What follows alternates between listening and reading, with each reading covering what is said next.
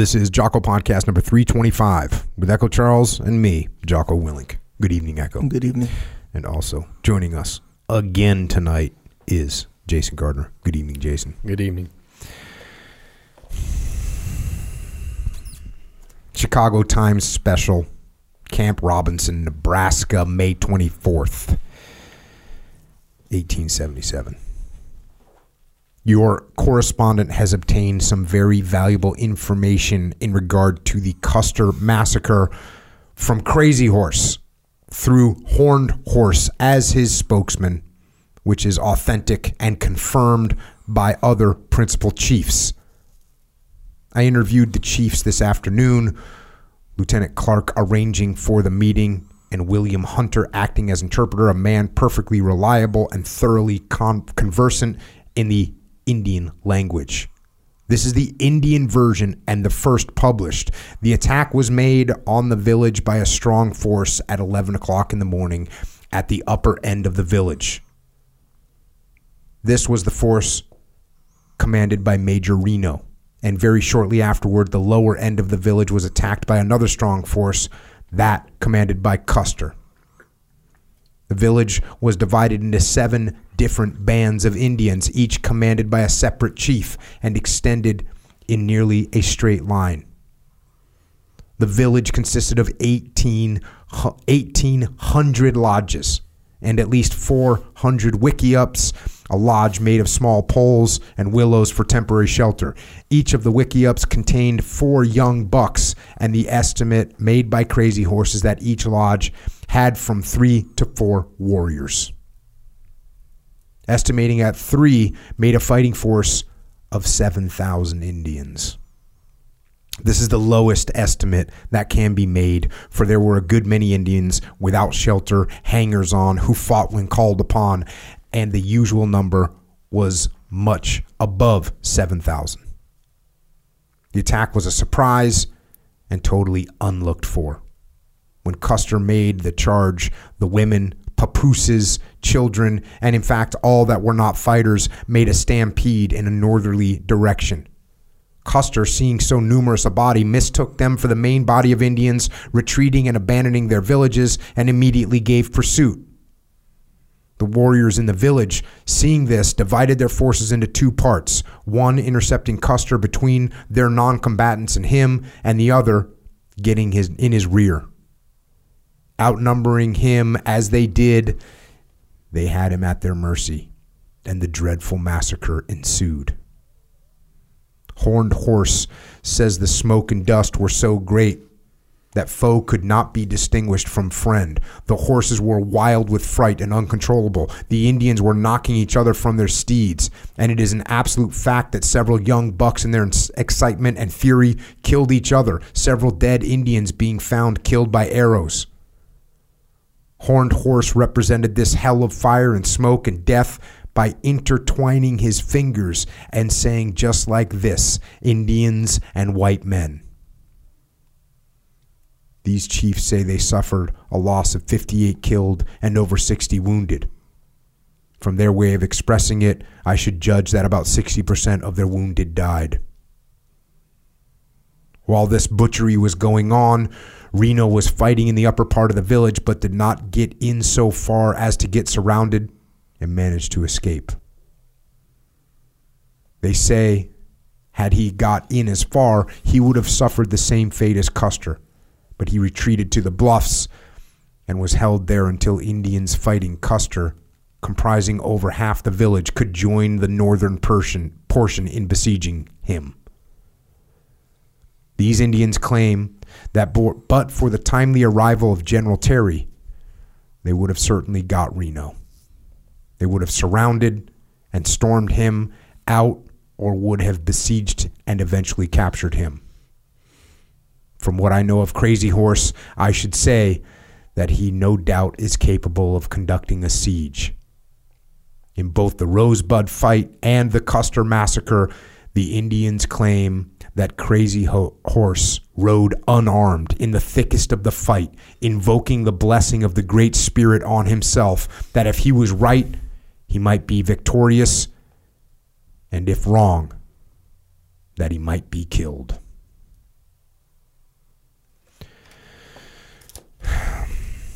So, that right there is a excerpt from a book called I Fought with Custer, which we covered on this podcast podcast number 48. You might want to go check that one out. And that's from a section that we actually didn't cover on the podcast. The, section of the book that's called They Fought Against Custer. And it's got a bunch of firsthand accounts from the Indians that fought against Custer and I, I didn't cover that section because we had already covered the Native American perspective in podcast 45, where we discussed the book called Wooden Leg, who was a Northern Cheyenne Indian who fought against Custer at Little Bighorn. And that's a, a good podcast to listen to. I've got quite a few SEAL friends that that's one of their favorite podcasts. But this man, that gets mentioned here, this warrior, he's mentioned in both those books. And he's mentioned pretty quickly in both the books, but he's someone that is definitely worth exploring as a warrior, as a man, and as a leader. And Jason, you sent me a, a great book a while back called The Journey of Crazy Horse. This book is written by a guy named Joseph M. Marshall III who himself is a member of the Lakota tribe. He was raised on the Rosebud Indian Reservation in South Dakota. And he he kind of reports on or explores his journey of discovering and understanding Crazy Horse and starts off with the with a certain a certain image of Crazy Horse and then learns more about him over time. Kind of going from a legend, uh, you know, held aloft, sort of above being human, to being a warrior, to being a leader, and then ultimately understanding him as a man. And much of what he's, you know, I always like to do the first person accounting. That's what I'm always trying to get uh, for the podcast and this much of what what Joseph um, talks about, Joseph Marshall talks about, is stuff that was passed to him through his elders, through oral history, and that's I think what what allows this book to come to life so well. So I guess we dive in, dive into the journey, uh, the journey of Crazy Horse, by Joseph M. Marshall the Third. Where'd you find this book originally? So, I got a buddy that lives in uh, Iowa, Chris Anderson, Mm-hmm. and uh, he sent me this book to read. He's like, "Hey, you need to check this out." So, about two years ago, I knocked it out on Audible, Mm-hmm. and then as we started to do the, uh, um, you know, we're doing the battlefield at Little Bighorn. Yep. I'm like, well, I want to understand more about the. The, for everything that Custer did wrong, there was stuff that Sitting Bull and Crazy Horse were doing right, and I want to try to understand more of that. So I hit this book up, and then it made sense for something that we could talk about here. Yeah. especially because it's from the Lakota perspective and and brought down from their oral history. Yeah, the uh, we're so the battlefield that you're talking about. This is a, an event that we do at Echelon Front where we go and look at the we go and walk the battlefield, and there's all these leaders to learn from. I mean, we do Gettysburg, and this will be the first one that the first series that we're going to do up at up at Little Bighorn. So going out there, understanding the personalities of these individuals gives you so much more depth into understanding their leadership decisions and the decisions that they made. You can start to identify how their personalities impacted their decisions, and then you can look at yourself and say, what part of my personality is impacting my decision? And we, I haven't been to. Have you been to Little Bighorn yet? Yeah, I have. Same kind of spiritual impact Yes. as Gettysburg. Yes, and it's incredible because you can you you can sit you can sit in the gully where Reno had hit. They well they came across the, came across the river and attacked the south end of the, the, the camp because initially they could only see a portion of it and thought it was much smaller and then they the morons didn't listen to their crow scouts who said whoa that's a much bigger encampment than you think it is and you you can see all these spots and and it's just it's it's it's it's really humbling to be able to see it and talk about it and discuss what's going on and and feel the energy that was there. Yeah, I'm looking forward to when, when are we doing that? August. It's August. Yeah. All right, so let's get into this book. Um, here we go. Crazy Horse has been my hero since I was a boy. He was arguably the best known Lakota leader in the latter half of the 19th century, a turbulent time on the northern plains. At first, I knew Crazy Horse only as a fighting man, the warrior. I didn't know or care what he felt, what he thought. I cared only that he was a Lakota and that he was brave and performed deeds that fired my imagination. But as time went on, there were more stories. I now know Crazy Horse as a man first and a legend second, a very distant second. In fact, he is much like my father and my uncles and my all my grandfathers. He walks straight, he is polite, and he speaks softly. But there is also an aura of mystery about him, as though sometimes I am seeing him in a mist that blends legend and reality. It's that aura that seems to appeal to most people, and I'm convinced that many want to connect with the mystery more than they want to identify with the man. I can remember consciously hearing his name for the first time the summer I was six years old. My grandfather Albert and a man I knew as Grandpa Isaac and I had just crossed the Little White River and stopped to rest.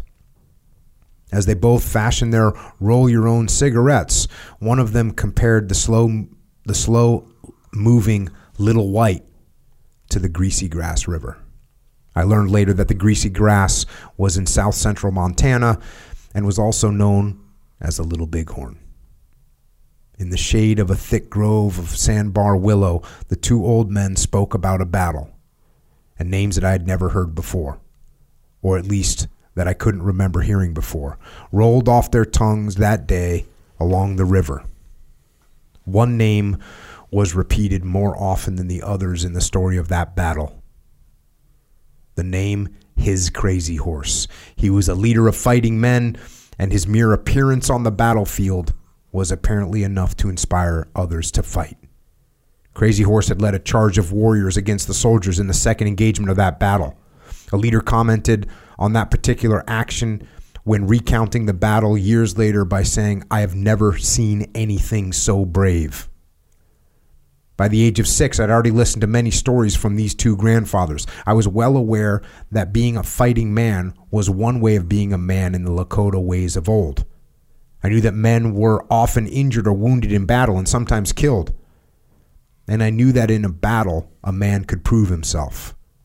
For one man to obviously evoke such reverence and respect from two grandfathers who told the story of 1876 greasy grass fight, the Battle of Little Bighorn, was of some consequence.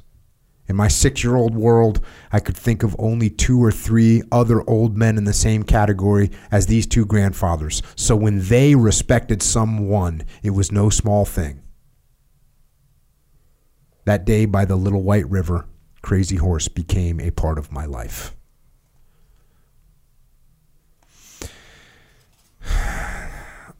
Um, we were having this conversation, I think, yesterday. This idea, and I, I think I had brought it up on some other podcast, but the idea that this, if you're going to go out and fight, is that programmed into us? Is that just what we're raised with? That we think, hey, going out and fighting and being heroic, being a warrior is a cool thing, is a good thing? Or is there some sort of genetic component to it because as a human being in a group of other human beings that are trying to survive 10,000 years ago and we're part of a gang, we're part of a tribe and if Jason is the kind of guy that goes out and you know kills a buffalo or defends our tribe, then you help us all survive. And so we're naturally we naturally intuitively instinctively elevate the people that are ready to fight and we can't even control it. I, I don't know. What do you think Yeah, it's it's interesting because the good hunters also translate to their good warriors, right? But then in in their society, in the Lakota society, the medicine men were also revered as well. So I guess people were elevated based on mm-hmm. whatever they brought to the community with large, and then oftentimes with either the medicine men or the warriors, eventually you age out of it, and then then they're looking at you for for your wisdom. Yeah. You know, uh, when so they, Mm-hmm. like Chamberlain, he, that guy comes over from like the intellectual side of the house because he's a Mm-hmm. college professor when he joins the army. So it's kind of like he wasn't really. That, that's what makes him so interesting and so cool. Is he's like good at everything. Every side of the Rubik's cube you examine with that guy, he's squared it's away. solid colors. Yeah, The thing is, though, you have all these different societies around the world that are some of them are totally disconnected from other societies, and there's like always a warrior tradition. yes, It leads me to believe that at least at some level, human beings look at the person that's ready to stand up and fight and defend, and they have an instinctual, inherent elevation, elevated attitude towards that person. Here, this guy's six years old. You know, I'm thinking, and he's hearing these stories and thinks it's cool in the parlance of our time, right? Like, hey, mm-hmm. that's wow, this sounds cool. What was I doing when I was eight years old? Watching Apocalypse Now, thinking that's cool. That guy, he's special forces. He's going on this mission up the river. That's cool. I, I don't know. I mean, my dad wasn't in the military. There was no, my grandfather was, but he wasn't super influential in my life. And all of a sudden, as just instinct, that looks cool. it.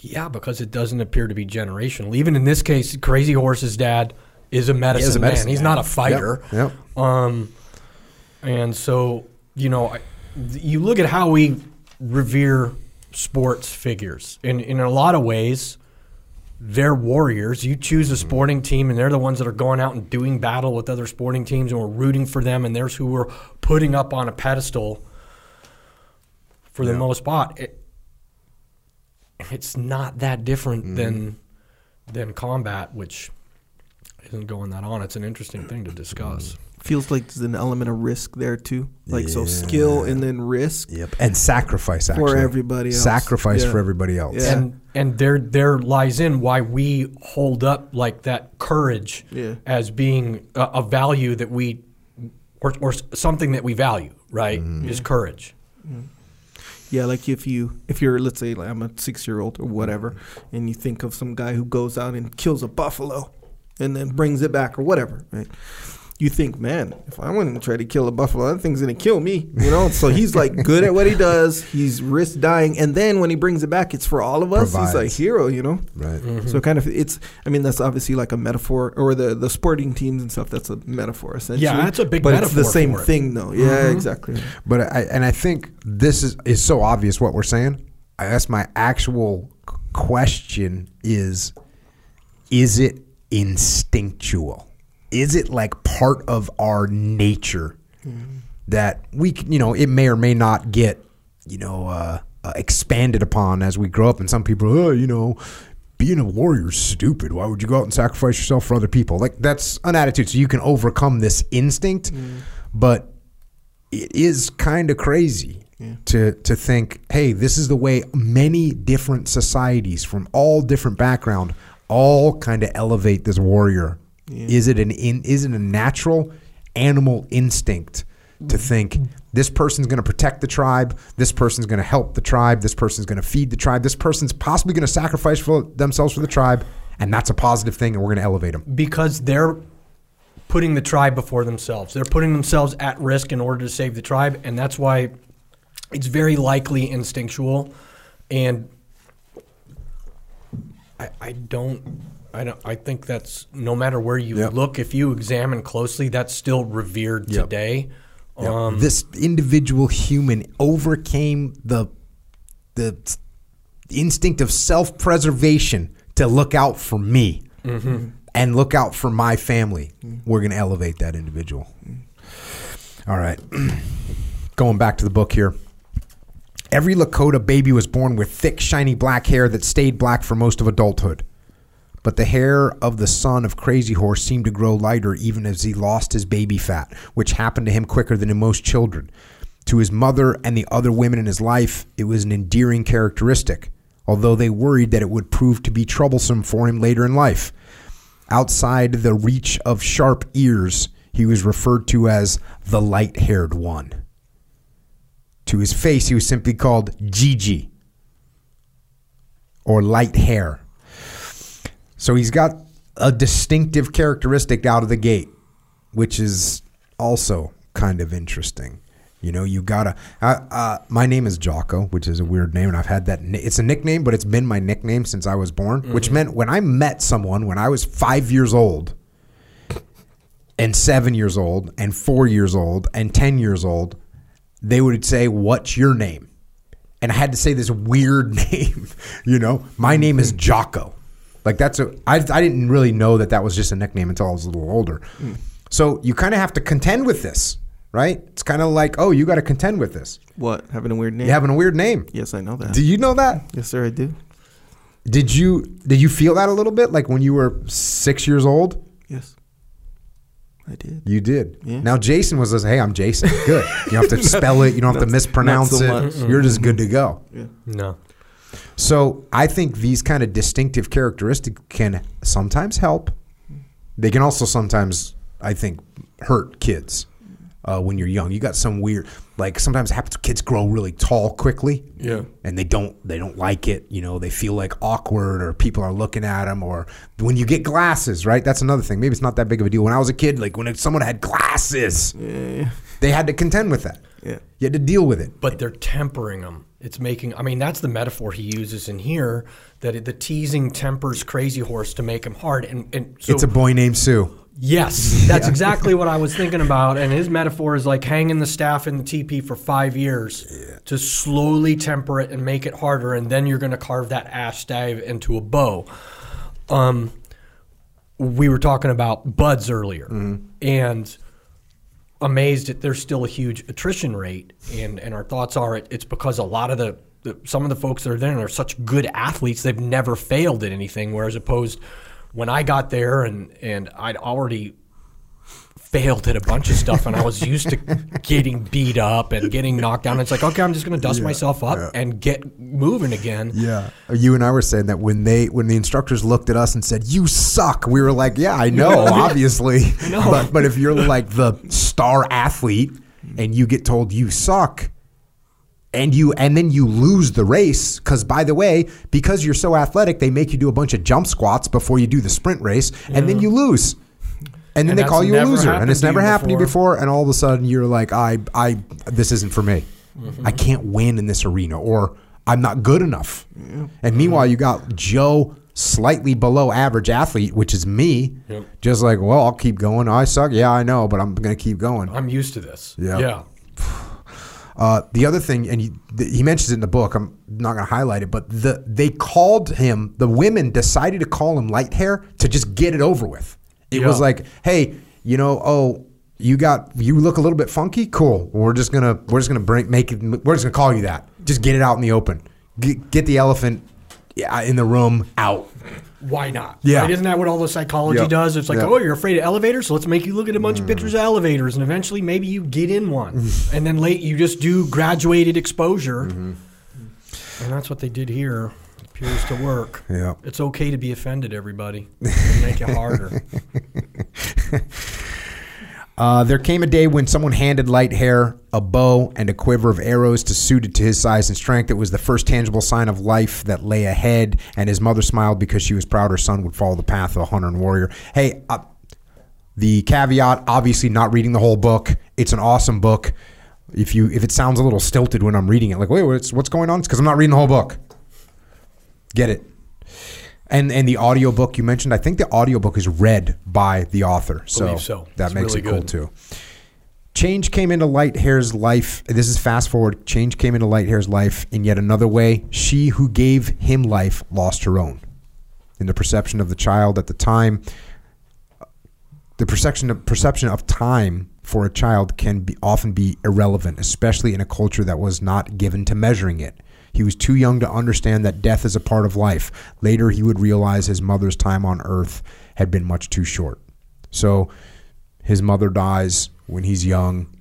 Um, fast forward a little bit, more seasons turned, and I- I just, just FYI, uh, you know, being a guy that's into language and stuff, there's a whole section that this thing starts off talking about the the language, the Lakota language.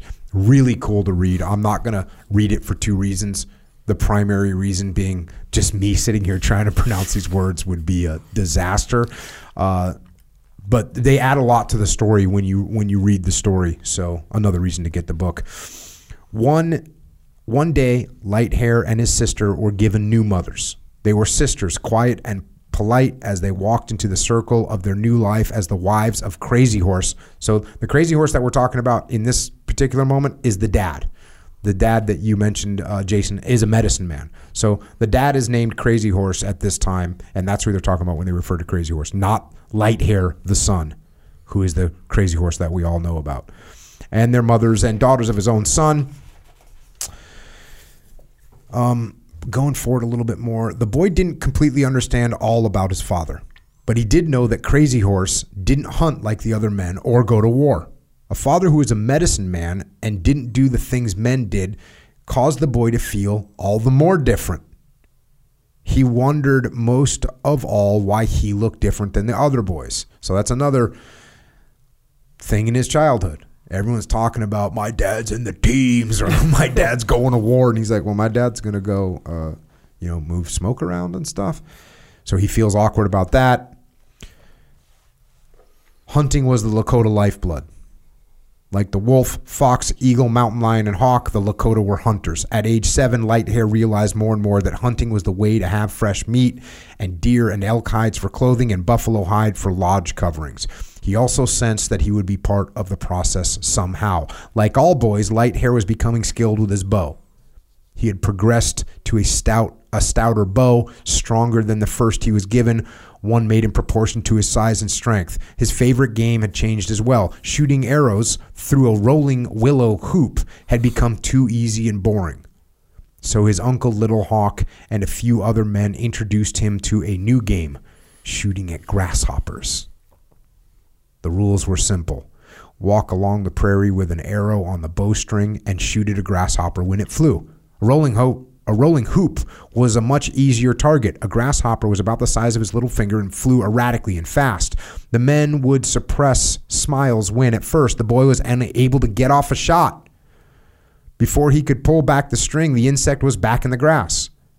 But as he learned to hold his bow ready, he could send an arrow in the general direction of the flitting grasshopper. Shooting at grasshoppers was not boring. It was, he learned, a very humbling experience. As the summer wore on, his reaction became faster and more and more. His arrows only narrowly missed. Grasshoppers, an old man told him, have much to teach. uh, awesome. Just awesome stuff. You're going out to see Dudley, aren't you? I am. And you're getting I was just thinking that. I wonder if You're Dudley does so that or is going to start happy. doing that, walking around, zapping Oh grasshoppers. Oh, yeah, you're gonna get dialed in. Um, freaking awesome. What a what a way to grow up, and what a way to get good. You're just that's what you do. That's what you do. Fast forward a little bit, important character comes into play. As the days passed, he unknowingly attracted the interest of a, and curiosity of a man called High Backbone the Miniconjou with a Ogala wife, Oglala wife, and he liked what he saw in the shy light hair. And I might, I might, I don't think I've mentioned that yet. So Marshall mentioned it um, that Crazy Horse is quiet and he doesn't talk a lot, but they they do give some examples in the book of when he's a kid. They're playing games and he's not saying anything. You know, he just he's a quiet, he's a quiet. The term he used here is shy. Perhaps it was the boy's quiet determination or his in- innate humility. High Backbone himself was a quiet man, not given to pursuing the path of glory, but he was deeply committed to achieving the status of Wika, the complete man. The complete man embodied the best qualities of the hunter and the fighting man. Though all men necessarily filled the roles of both provider and protector, the hunter warrior Not everyone could achieve the highest ideals for both callings. High Backbone was one of the few. High Backbone was a leader of fighting men, muscular and broad shouldered, exuding the confidence of a man who not only had physical strength, but also a lifetime of experience and accomplishment. So this guy, High Backbone, kind of becomes a mentor to um, to Light Hair, and this idea, this idea of being good in multiple phases. You know, it's uh, what were, who are you saying about the Rubik's cube? Chamberlain. Chamberlain. Yeah. Because it's like, you know, he- Yeah. he's good on every side that you examine him. Yeah, and that's that's what High Backbone has that same quality. They lay out these these virtues of the Wicca, which I thought was was really interesting. Um, Go. and it's it's in the forward, but it says the the virtues are generosity, courage, fortitude, and wisdom. Those and the very first thing they're saying for a warrior and a man is is generosity, which is pretty cool. Courage and fortitude and wisdom. Yeah. Um, fast forward a little bit. Like most Lakota boys approaching the age of 12, Lighthair was a proficient hunter. Like all hunters, Lighthair learned to sit motionless in the driftwood blind along a creek for the better part of an afternoon, waiting for a white whitetail to move within effective killing range of his bow, which was as far as he could throw a stone with all his might. It's pretty cool. That's a pretty good. Uh, I'm thinking he's probably able to go 60 yards. What's your estimation? Oh, I don't think he, Oh no, he's 12 years old. he's throwing a rock. He's 12 years old. He's throwing a rock. What do you think he could throw a rock? I think he's probably at 15 or 20 yards. Really? Yeah.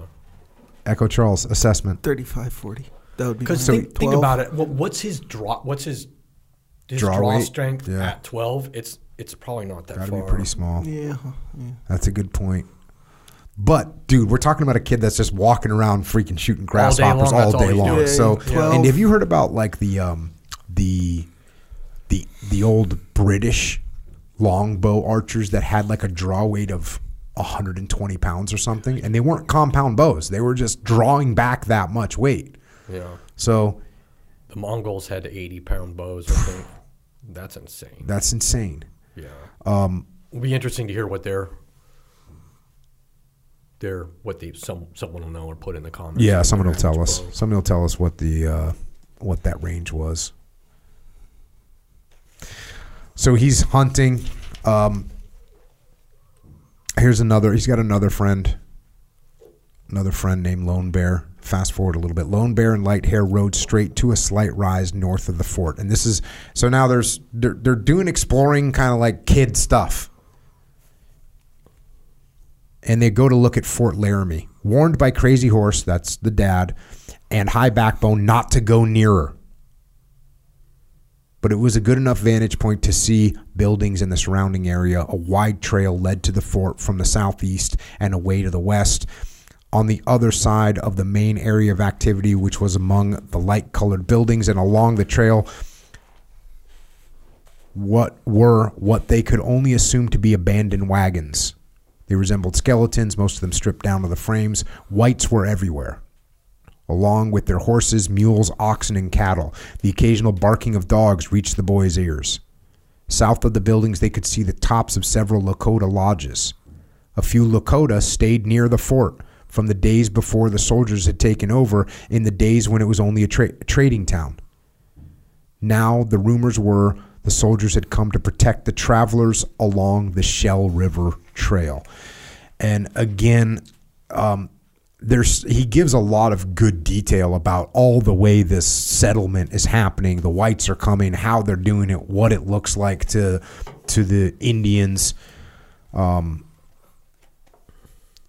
I, yeah, and I'm trying to give enough that you can understand the story. There's a real bad smallpox outbreak prior to this happening. A lot of them are just like, just I'm, I'm staying away from Yep. white people. Period. Yep. It had Period. wiped We're out not- entire groups of people. Yeah. Um, yeah, they're scared of that. They don't want any of that. The Lakota called it the Council at Horse Creek.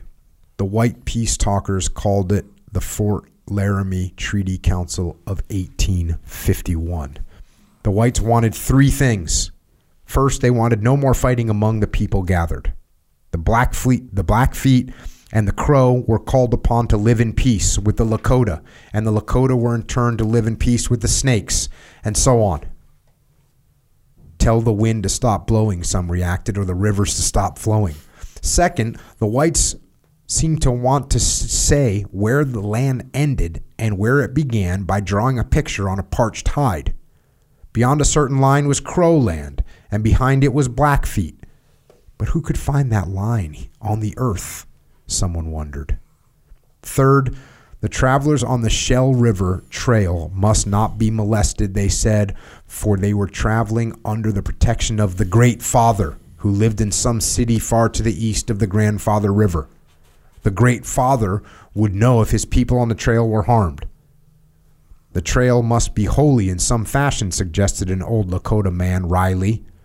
Thereafter, the Shell River Trail became known as the Holy Road. For agreeing to these three things, the peace talkers said, the Great Father was empowering them to pay annuities that amounted to many thousands of their money in dollars. The annuities would be in the form of food, beef, cattle, flour, and beans for starters, and various other goods such as plows, hoes, and other farm implements. There were many raised eyebrows and helpless shrugs at the listing of listing of other goods, but in the end, they were accepted.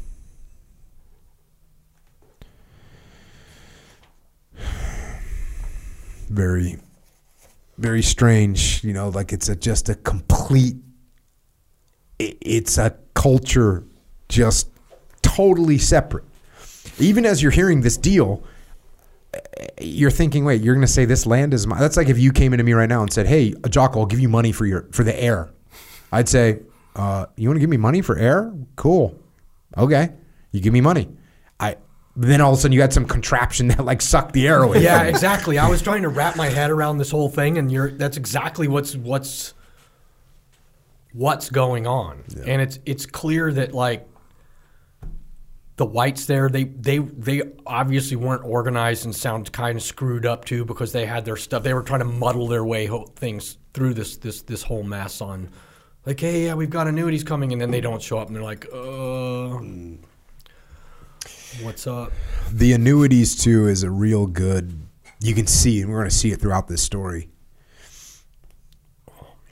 Just the way that we as people, if you become reliant on someone else, you're given stuff, and you become reliant and you forget how to do things for yourself. eh, I, you know, I don't know if the grand plan of the whites was to get them hooked on these annuities and then we can just Yeah. kind of take advantage of it. I don't know if that was their grand plan, but that's what happens. it definitely like it part part of a three pronged strategy. One, the annuities, which I bet you they were just doing to kind of like calm things down, but then it wound up being like what actually screwed everybody over, and it's so relevant to today. Right, because these annuities are like the algorithms on social media, or they're like fast food, or all kinds of other real easy stuff that's like, oh, cool. I'll, I'll, I'll just swing through McDonald's because I'm kind of hun- hungry, and not order something healthy off their menu, and then then you're messed up. Yeah. Yeah, I mean, anytime this is, you know, from a greater perspective, communism, right? Hey, look, I'm going to pay you regardless if you do your job well or not. Well, okay, cool. I'm not going to do my job well, and you're going to pay me, right? That's great. It happens with, you know, certain positions, certain government positions. Like, oh, you're going to get that. You're going to get that paycheck regardless. If you're at the DMV, no offense, DMV, but if you work at the DMV, it doesn't matter if you process four license applications today or 29.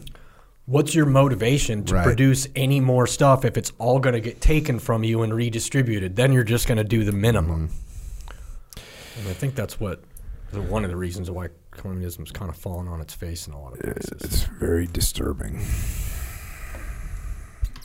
So, fast forward a little bit. Each summer's lines and lines of wagons were not the same as those that had come the summer before. They carried a different group of whites who had never seen a Lakota or a Kiowa or a blue cow- cloud, but who had been filled with stories about the dangers from the brown skinned marauders. So wide eyed and fearful were the whites who arrived at the fort, not comforted by the sights of scowling Lakota men. But the Lakota were likewise troubled at the sight of so many white men. Some of the old ones would shake their gray heads and speak a warning. In any land, among any kind of people, three human weaknesses are at the root of trouble fear, anger, and arrogance. Oh my goodness, say that again. right? How how relevant is that to us today? Yep. Fear, anger, and arrogance. Those weaknesses were about to be mixed. Yeah. Fear, anger, and arrogance. By the way, root cause of those, obviously, arrogance is ego, but anger, often also ego. And the, a lot of these circumstances are very egotistical in this book. That, that the anger is triggered from ego. Yeah, and the, the hatred, which I think you kind of is a little bit different, but you can attach it to anger, and usually it's rooted in some kind of fear. Mm-hmm. Yep.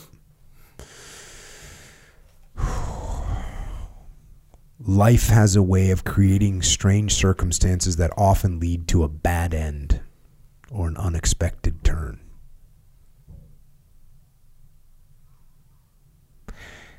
When I read that, I was like, damn it. you know? Because you don't want to admit that. Don't want to admit it. You don't want to say, you know what, let, sometimes things happen that result to a bad end. It's such a sad thing to think about, but it's the freaking reality of life. So he goes on to this um, section here that speaking of anger and fear and arrogance, there's a there's a cow that wanders into this camp, and it says it was into Conquering Bear's camp that an old footsore cow wandered on an especially hot afternoon. The Lakota didn't own any cattle, of course, so it was correctly assumed that she had been lost or abandoned by some white man. Trying to escape the barking dogs, she was running between lodges, knocking over meat racks. After the laughter stopped, someone realized that, although old and thin, she was fresh meat. So they, you know, they kill the cow. Um, word of the predicament spread quickly through the camps because now someone's mad. I believe it was a Mormon. They call it. They keep calling him the Mormon man. A Mormon man wanted the cow.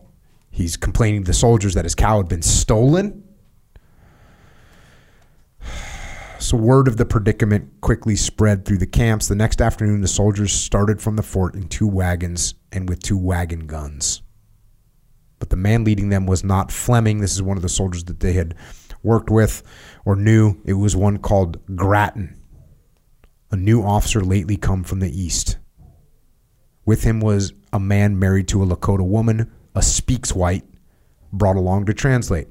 Grattan, it was later learned, had been loud about his disdain for the Lakota. So you got now an arrogant guy that's also afraid. And when the soldiers reached his camp, Conquering Bear left his lodge to meet them. Even as they jumped from the wagons and formed two lines facing the camp, the old man was still trying to stop the trouble. But his efforts were ignored. Meanwhile, the Speaks White rode up and down the line of soldiers, shouting threats in Lakota.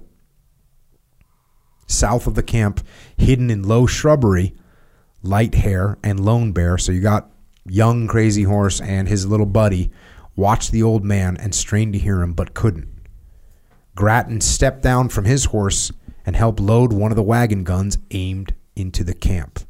The officer shouted, the wagon gun blasted, and all movement seemed to come to a stop but for a heartbeat. The tops of a lodge lodge's poles splintered into many pieces. Then the soldiers aimed their rifles and fired before the echo from the wagon gun had faded. Astonished and unable to immediately perceive the reality unfolding before their eyes, the two boys watched conquering bear fall back, struck in the chest and stomach. The second wagon gun boomed, and then the Lakota men reacted. Before the soldiers could reload their rifles to fire again, a few Lakota guns boomed. Arrows flew, and then angry men ran toward the scattering soldiers. Grattan was one of the first to fall.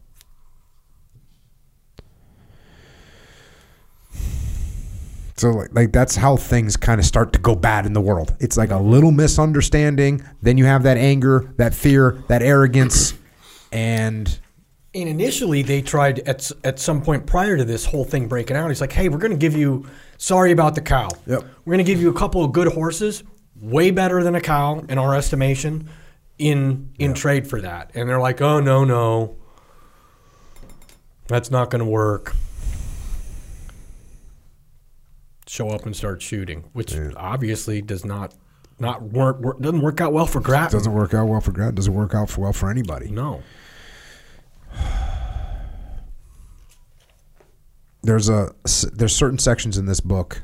Um, so there's books. There's part of the book he's telling the story of Crazy Horse, and then he's got sections. Marshall's got sections in here called um, called reflections, and he's got this one section where he's, he kind of gives his perspective on what he on, on the events that he's kind of written about.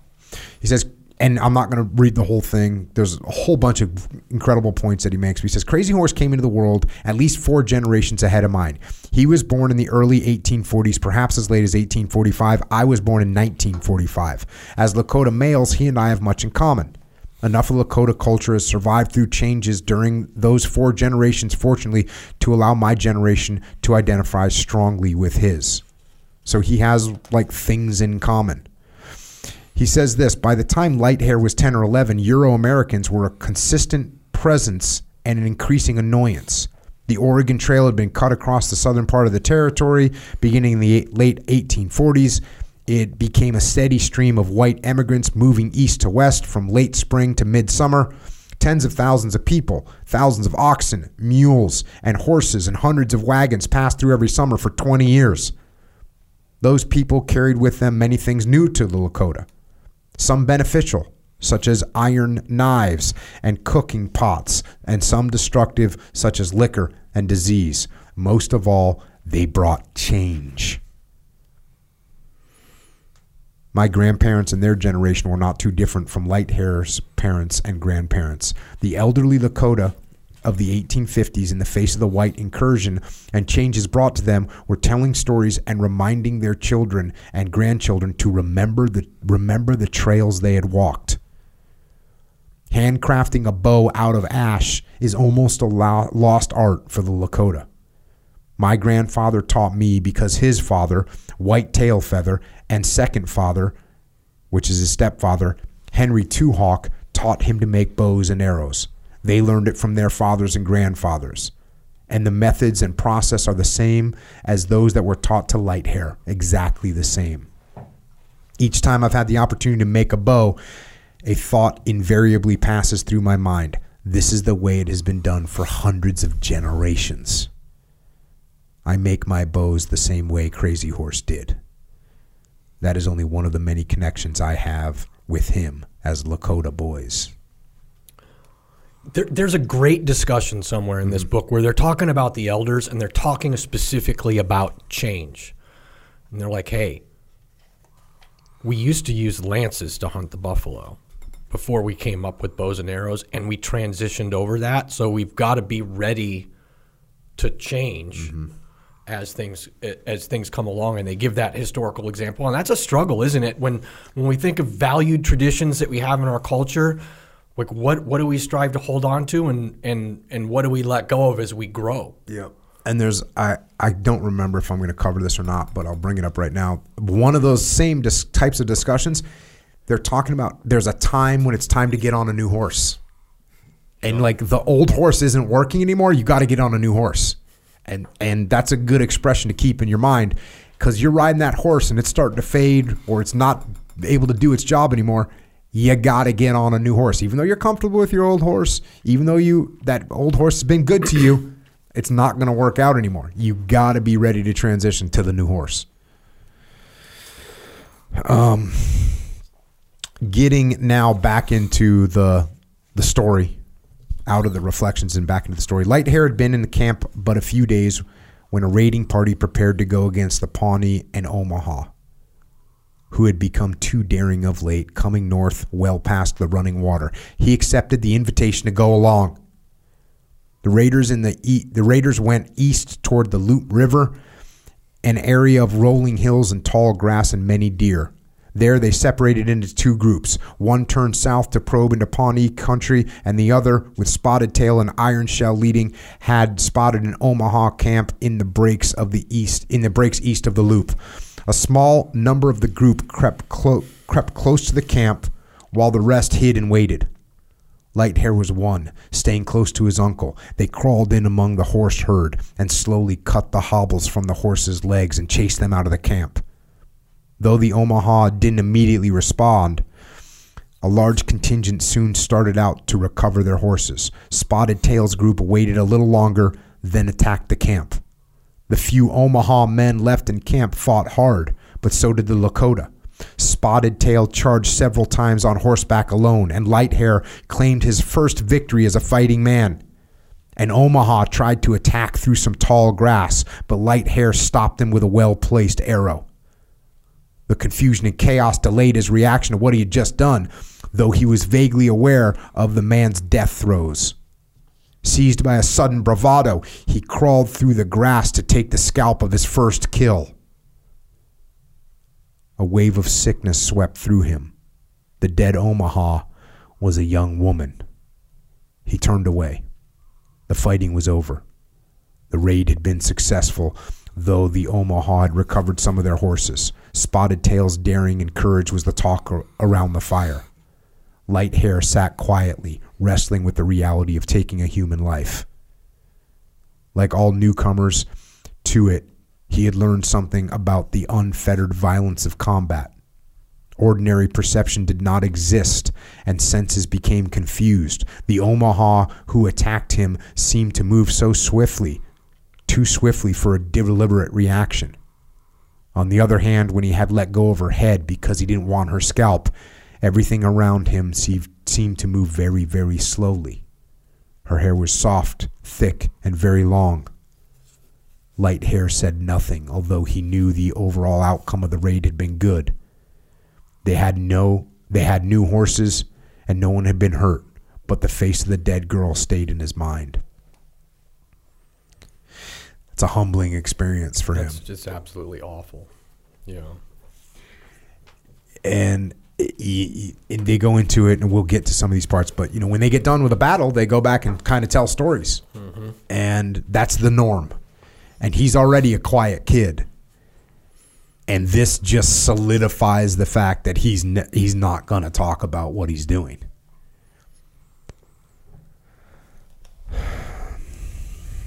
A man from the fort came looking for iron shell with a message from the french trader bordeaux the long knives, and it's a the long knives what they call the the soldiers because they have long swords, so they call them long knives.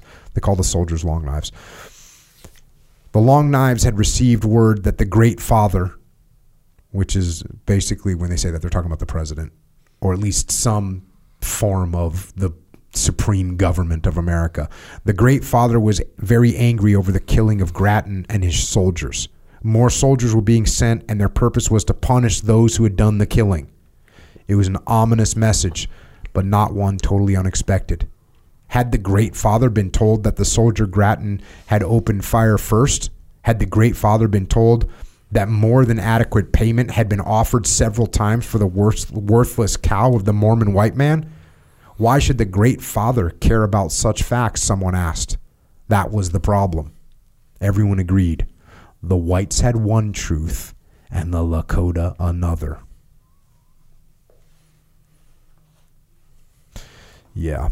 I have been talking about that quite a bit, especially on the academy. Um, it, I, I haven't used those terms, you know, I have one truth and you have another, but I always say I have one perspective and you have another perspective.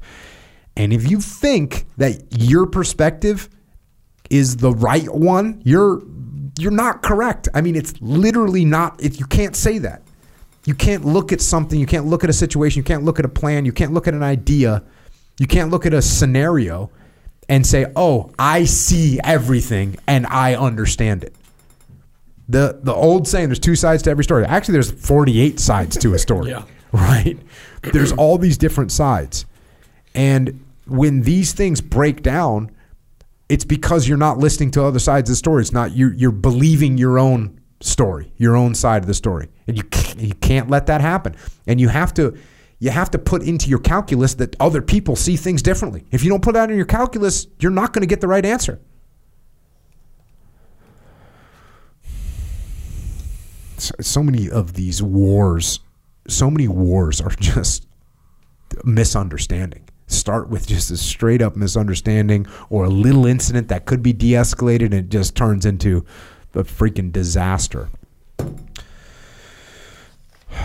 Summer passed, light hair grew taller, his voice deepened, and he walked with a surer step. When there was dancing, he stayed in the shadows, satisfied only to watch. Light hair, fast forward a little bit, light, light hair remounted and put his horse into a gallop. From another and higher vantage point, he could see that smoke was rising from the encampment. So he's out on like a little personal patrol of his own, which is he. That's another thing I haven't done a good job indicating. He likes to be by himself. So he goes out and hunts by himself. He goes out in the woods and just sits by himself. He likes he's kind of a loner. So he's out on one of these sort of solo operations. And he says, from another and higher vantage point, he could see that smoke was rising from the encampment. A few horse, horses were scattered about, watching to the north, but there was nothing else. No children playing, no dogs running about. Leaving his horse hobbled, he ran toward the camp. Light was fading, a dog barked tentatively, and a stench hung in the air. Among the smoking lodges and collapsed poles were objects scattered over the ground. Whatever had happened was over. An eerie silence hung over the camp. Nothing was moving. The horses he had spotted earlier had not moved. They were still gazing intently at something toward the north. Light hair entered the camp. The objects seen from a distance now took distinct shapes. They were rawhide meat containers, willow chairs, clothing containers, robes, and cradle boards scattered indiscriminately as if by a sudden, angry wind. But it hadn't been a wind. Someone had attacked the encampment. The horses had been telling him something, looking north as they had. He walked over to a hobbled mare. She appeared unharmed, so he fashioned a jaw rope, untied the hobbles, swung onto her back, and urged her into a lope toward the north where there had been movement earlier. If the people in the camp were running away, they would be moving as fast as possible. In a bare patch of ground, he saw the grooves left by a pair of drag poles. Pausing to look, he saw other signs of drag poles. Then he saw something else. Even in the fading light, the distinctive prints of the metal shoes worn by long knife horses. Unless soldiers had taken to pulling dragging poles, something wasn't right. Throwing caution aside, Lighthair galloped in the direction of the signs, and at the second or third hill, he saw them. People were walking and leading a few horses, pulling loaded drag poles, though it was difficult to count how many they were. But on either side was a column of mounted soldiers. They were heading northwest. Most of the men from Little Thunder's camp had been away hunting. Some of them were bound to return sooner or later, but for the time being, Lighthair was alone. He returned for his own horse so he could take two along to follow his relatives who were captives of the Long Knives. Back at the burned out camp, he retrieved his gelding and gathered stones from several cooking fires and built a marker pointing it to the northwest. Anyone would know to go in that direction, especially given the condition of the camp. He had only been in the south end of the camp, so he led his horse through it to the north end. The mare snorted in apprehension and shied away from a long dark object on the ground. Lighthair bent to it and felt the leg. It was a woman. She was dead. He discerned other shapes in the growing darkness and went to them.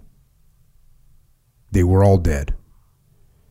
He retched after he bent low over a woman and realized that both her breasts had been cut off. Searching in the growing darkness, he found one dead body after another, all of them scalped or mutilated in some fashion. He retched again and sat for some time before he pulled a robe back from the next body, a child this time, perhaps ten. Gathering his horses, he walked out of the camp. He had covered every body he found, covering the shame of the insults they had suffered after the pain of death. With the shock and the grief came another feeling, starting like a small cloud growing over the horizon anger.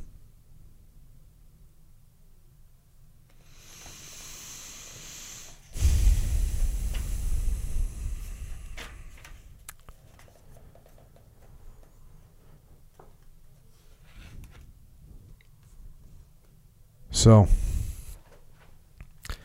that's going to leave a mark.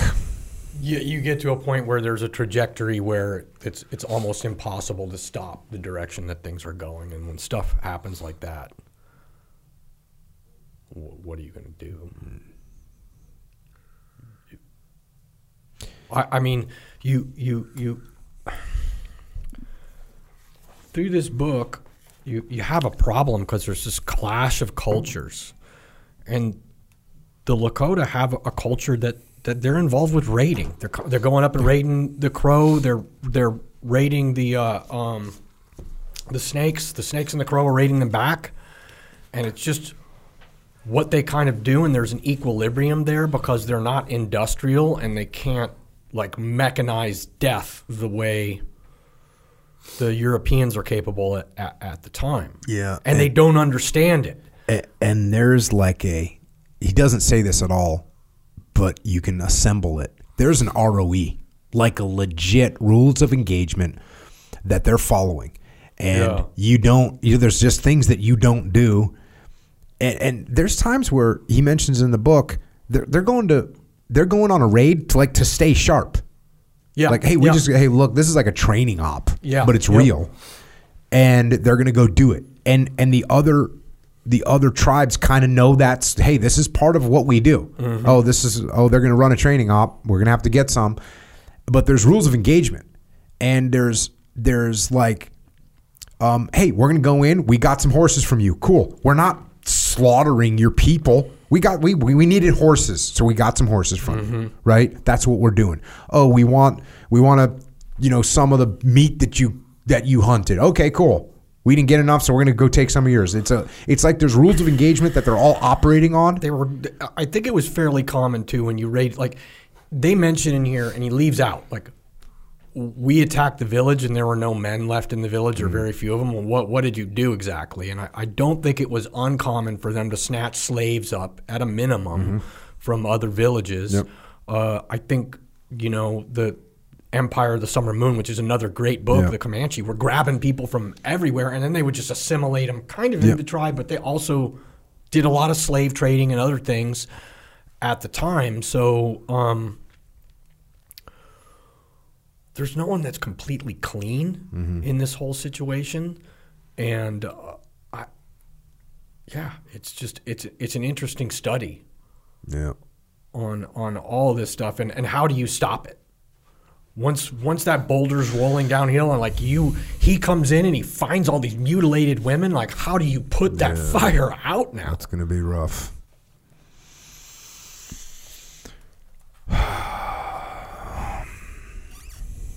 um, there's a guy named Harney. I think he's a colonel, maybe a general. General, General Harney. Early in the morning, the soldiers had been seen moving up the Blue Water. Spotted Tail and Iron Shell and a few warrior leaders rode out under a white banner of truce to talk. The leader of the soldiers was a white haired man and bearded older man who said his name was General Harney. And they eventually put two and two together that this is the guy that led this raid.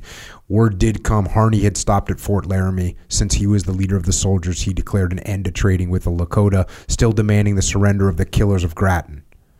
When the story of the attack on Little Thunder's camp on the on the Blue Water was carried north to the other Lakota camps, General Harney was given a new name. To the Lakota, he would always be known as Woman Killer.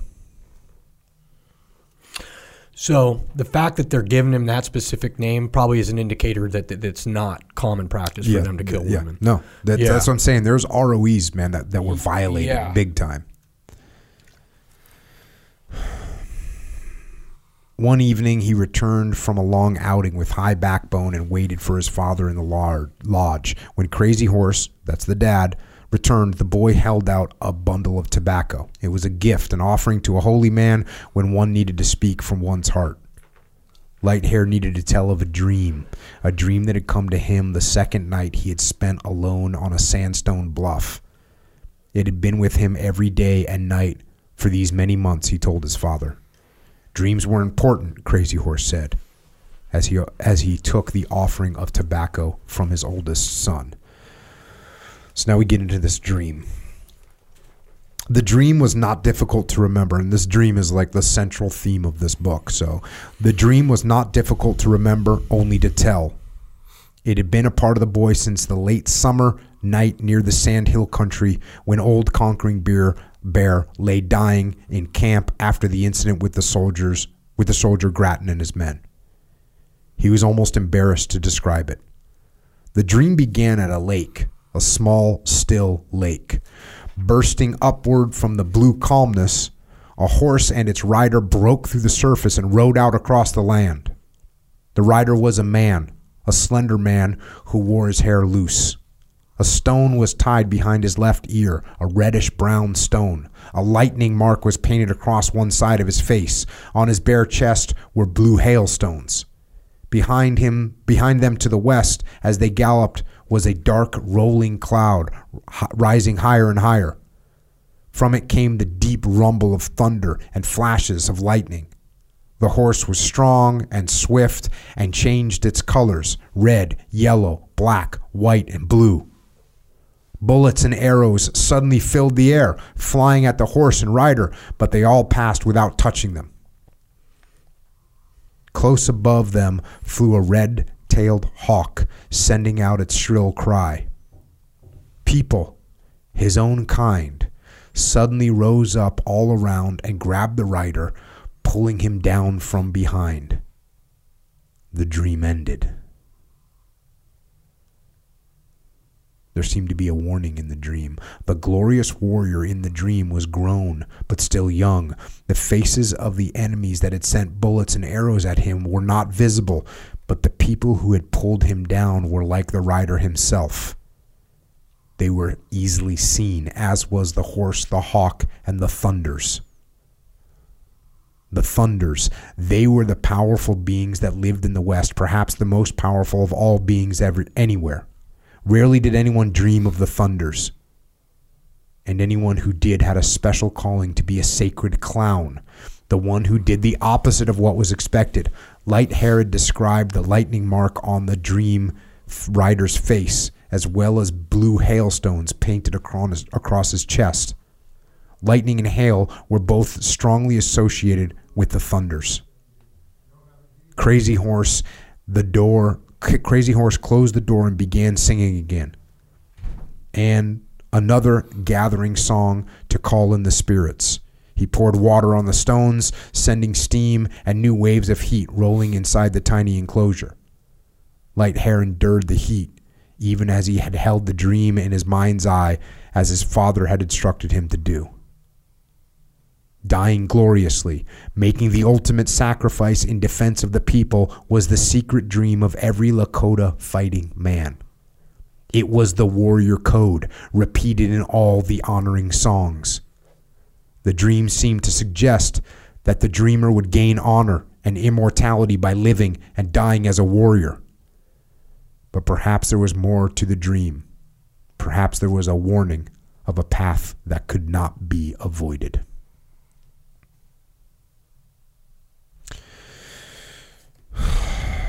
So there's a lot of foreshadowing in that dream um, of his life that he's not going to live very long.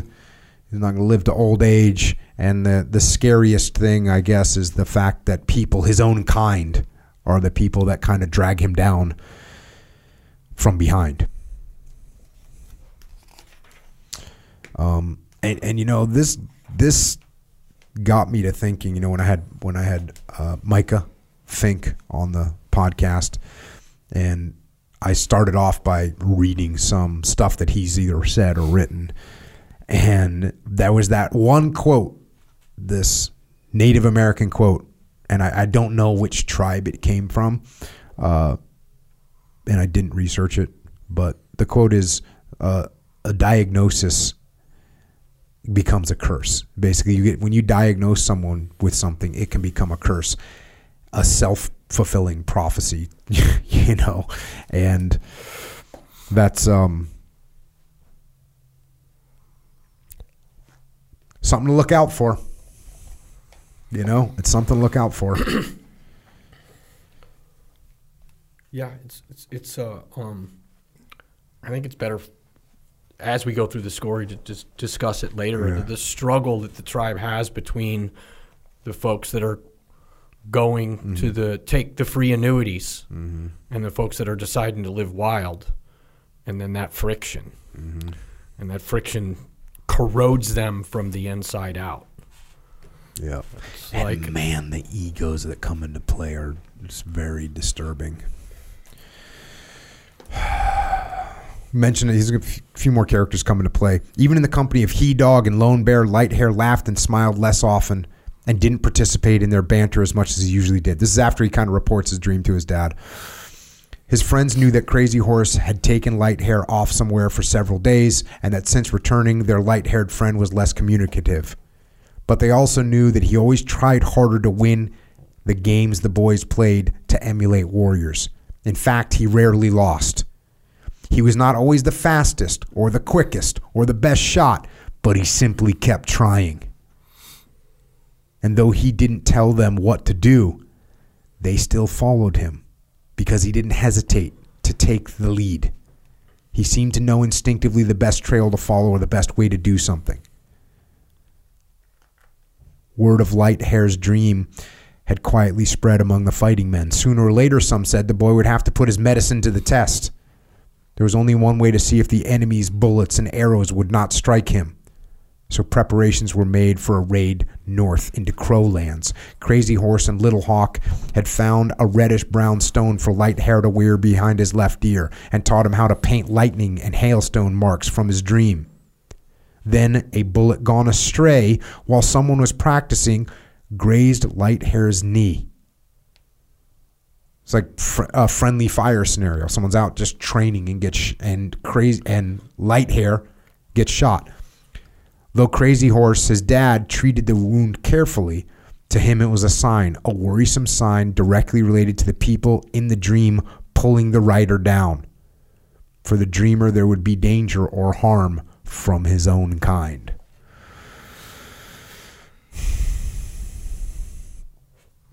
Um, we get into the love story part of this scenario. It's also tragic in many ways. News was buzzing about a prominent family planning a coming out ceremony for a favored daughter. There would be much feasting and dancing. Red Cloud was an impressive figure of a man and had a reputation as an orator. He was the head of a large family, and some would say he would be an important man for years to come. So it was only natural that the people were excited that his niece, Black Buffalo Woman, was to be honored. As a tiny doe-eyed girl, she'd crossed Lighthair's path now and then. Now she was a beautiful, willowy girl with long, glistening black hair. Light hair hung back as the crowd moved away and managed to catch a glimpse of her dressed in a finely beaded dress. Her hair in two long braids hanging down over her breast, signifying she was now a woman. That evening, Light Hair stayed in the back of the crowd during the dancing. Black Buffalo Woman's brothers, her father, and her uncle stayed close to her as a reminder that any would be suitor could count on having to prove his worth in order to become part of that family. So he's got little love interest, Black Buffalo Woman. Fast forward a little bit. Waiting for his first test of battle, Light Hair watched for the signal from High Backbone, a stone's throw to his right. He had stripped to his breechcloth and, and moccasins, his hair loose in the manner of his dream, and the lightning mark and hailstones painted on his chest. At the back of his head, he wore the tail feathers from a red tailed hawk, pointing down as when the hawk was about to strike his prey. Behind his left ear was the reddish brown stone. In his right hand, he held the bow, two arrows against his palm, and a third clamped in his teeth. His quiver, bristling with arrows, was tied to the front of his waist to be in easy reach. A shout came from High Backbone as he urged his, his mount into a gallop to take him up the slope. Light Hair and others did the same. Strangely, each rider had only a vague awareness of the others, though they could hear clearly dozens of hooves clattering on the rock, rocky slope. Low, angry sounded humming noises buzzed past their ears. The, the experienced fighting men knew it was the sound of passing balls from enemy muzzle loaders. The gunshots could be heard less than a heartbeat later. A man with a gun stepped out from behind a rock. Light Hair's shot was pure instinct, and he didn't see if the arrow had hit his target. His horse pitched forward. The enemy who stepped from behind the rock had managed to shoot the animal in the chest. Light Hair rolled across the rocky slope. His horse was dead. His bow was gone. He quickly sliced the drag rope from his horse and ran down the slope, first in one direction, then another. A loose horse came out of nowhere, and he managed to grab a handful of mane and swing on. There was gunfire from below and answering fire from the rocks at the top of the hill. The horse was rushing up the slope in a blind panic and took his new rider among the rocks. You got any commentary on grabbing a horse by the mane It's and just nuts. It's jumping so on? like that is so cool. that that and it's it's not his horse. It's just the guy's so good. He's grabbing any horse that comes by. by the mane Yep. and just hopping on? Sling back up, back into the fight. Pistol he snapped off a shot. With his pistol, he snapped off a shot at a man who doubled over from the impact of the bullet. Gaining control of the horse, he raced down the slope, stopping to recover his bow. His quiver was still tied to his waist. High Backbone joined him, his horse winded. Together they charged up the slope again in and among the rocks. This time, Lighthair used his bow and put an arrow through an enemy's chest. Gunshots rang out from among the rocks and up from the slope. Bullets splattered against the boulders or shattered on small rocks on the ground. Unable to load another arrow, Light Hair used his pistol again, and another of the enemy went down. Light Hair jumped from his horse to grab the hair of the dead enemy. A quick swipe with his knife separated a patch of scalp. As he ran toward a second body and grabbed another handful of hair, a sharp smashing blow to his leg knocked him over. He went down in a heap but hurriedly got to his feet. Shouts and gunfire continued, bouncing off the boulders all around. Light hair went from boulder to boulder as gunfire waned, and then he hobbled down the slope. The fight was over. Every one of the enemies had been killed. The Lakota rode among the rocks on the hill to make certain, and then came down to gather around Lighthair. Most of them had seen him in the fight. The bullets and arrows had not touched him except when he tried to take a second scalp. His dream was true, they decided. High Backbone took the scalps from him and cleaned the wound in his lower leg. Someone rounded up Lighthair's new horse, and they all rode away from the hill, a few scalps dangling from lances or belts. Horses and guns were the prize, as well as the emergence of a new warrior among them. That night around the fire, the full impact of the battle settled in like an uninvited and unwelcome history. Men had been killed. Light haired killed two men, the second and third human beings he had ever killed. The first was the Omaha girl in the country far to the east, three years past. Ghosts, the old warriors say, were the price of fighting man paid to follow the path of the warrior. Somewhere behind the noble and espoused traditions, somewhere behind the achievements and the glory, the ghosts waited. And they would always be there. Their dying would forever be a part of the path of the man who took their lives, whether the act was honorable or justified or not. Their faces, and often their dying moments, could not be forgotten unless the heart of the warrior was made of stone, and few could boast of that, though many might have secretly wished it to be so. Somewhere people they didn't know, wives and daughters, mothers and granddaughters, would mourn. They would wail and gash themselves, their hearts torn in anguish.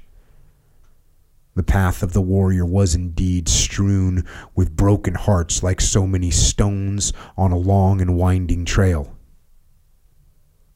The victory dances honored the warrior, and the victory story, stories reaffirmed the tradition of the warrior, but very little, if anything, could chase away the dark men- memories that always lurked. The ghost would always dull the edge of arrogance and bring a cold feeling at the most unexpected moments. Such was the price of being a warrior.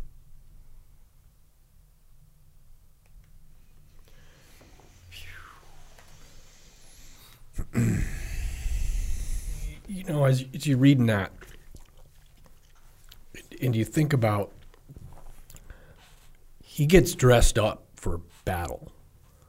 You know, he's they're doing their war paint, and it's part of a ritual that they're going through um, before they go into that. And I think the ritual is probably really important to the human psyche to help you set aside some of the fear and the other things, and and maybe it might even help you with those ghosts a little bit. I remember on one of the early podcasts, somebody asked if you had a ritual before you went out on ops, and and I think there there there is one that a lot of people practice, and it was like, I'm going to change out all my batteries. I'm going to get all the old battle maps out of my gear, and I'm going to put the new battle map and the new comp plan. Then I'm going to go check my my radio, and then we have this ritual that develops. It's it's like reinforcing that we're all getting ready to go out in the battlefield because like one of the last things we do before we get in the vehicles or get in the helicopters is we get together and we do comm checks. Mm-hmm. And we're saying to each other, hey, I want to make sure that you know that I can talk to you, and then I know that you can talk to me, and when you need help, I'll hear you and I'll come, right? And and that it's a different kind of ritual, but it's actually kind of the same where we present ourselves for inspection from each other, like, hey, check my gear out. And all of us, sometimes some platoons run it differently where they'll have one guy check it out, but every platoon has a system where you present yourself and, and you do all these this this ritual to get ready to go into combat and then you present yourself to your your your teammate like hey check me out make sure i'm squared away and um and then i'll check you out. And then in that we're kind of reaffirming all of our bonds and getting ready to go into the belly of the beast. Yeah, it's probably worth noting as a leader to make that a little bit more ritualistic, right? To, to what can you do to make it a little bit more ritualistic? And uh, I, I, I did this my first deployment to Iraq, where we would before we'd get in the vehicles, it was roll, roll call. Like we would stand, like we'd all stand around the board with the vehicles, uh, magnet board with the vehicles on it, and it was, you know, Gardner, yep, you know, Willink, here, you know, Yep. just going through that roll call. That yep, we're all here. We all know what vehicles we're in. This is who's going out tonight, and we di- for some reason in in Ramadi we didn't do quite that ritualistic roll call. yeah. Um, we had come up with a more decentralized system for yep everyone's good to go you know? Uh, probably just the vehicles you know one you know six up fives up fours up threes up twos up one yep we're good to go. We don't need to have everyone stand around. But as you're talking through this that little nice little ritual was a good thing. And it gives you a you know and i've talked about this before the fact that in america we don't really have a ritualistic solid ritualistic to way to deal with death. There's not a protocol to follow of what you're supposed to do. And it and it can i think leave a lot of open ends and a lot of loose strings because other cultures have hey this day we're going to do this kind of celebration. We're going to say this prayer. We're going to go to this place. We're going to do this thing, and then it's over. It doesn't make any sense, does it? Because dying is as natural as being born. Yeah. And why don't we? Like, it's just like this weird gap that we have where we haven't set up this a way for us to just Yep. cope with it. Yep. And Um, and and even you know we have some rituals like in the SEAL teams like okay we're gonna go to the funeral. We're gonna we're gonna put the trident you know we're gonna pound our tridents into the casket. Like those are awesome things.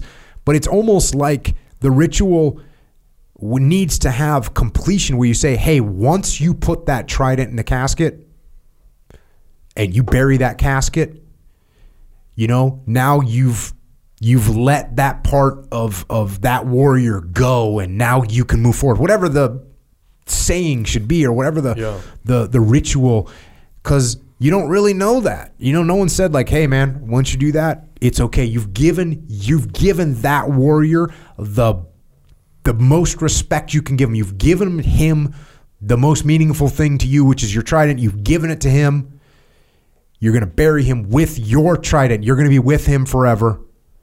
And now you go back to doing your job. I kind of feel that way. You know, I felt some level of closure when I've done that. But if it was a little bit more if it was a little bit more codified, it might be even more healthy for guys.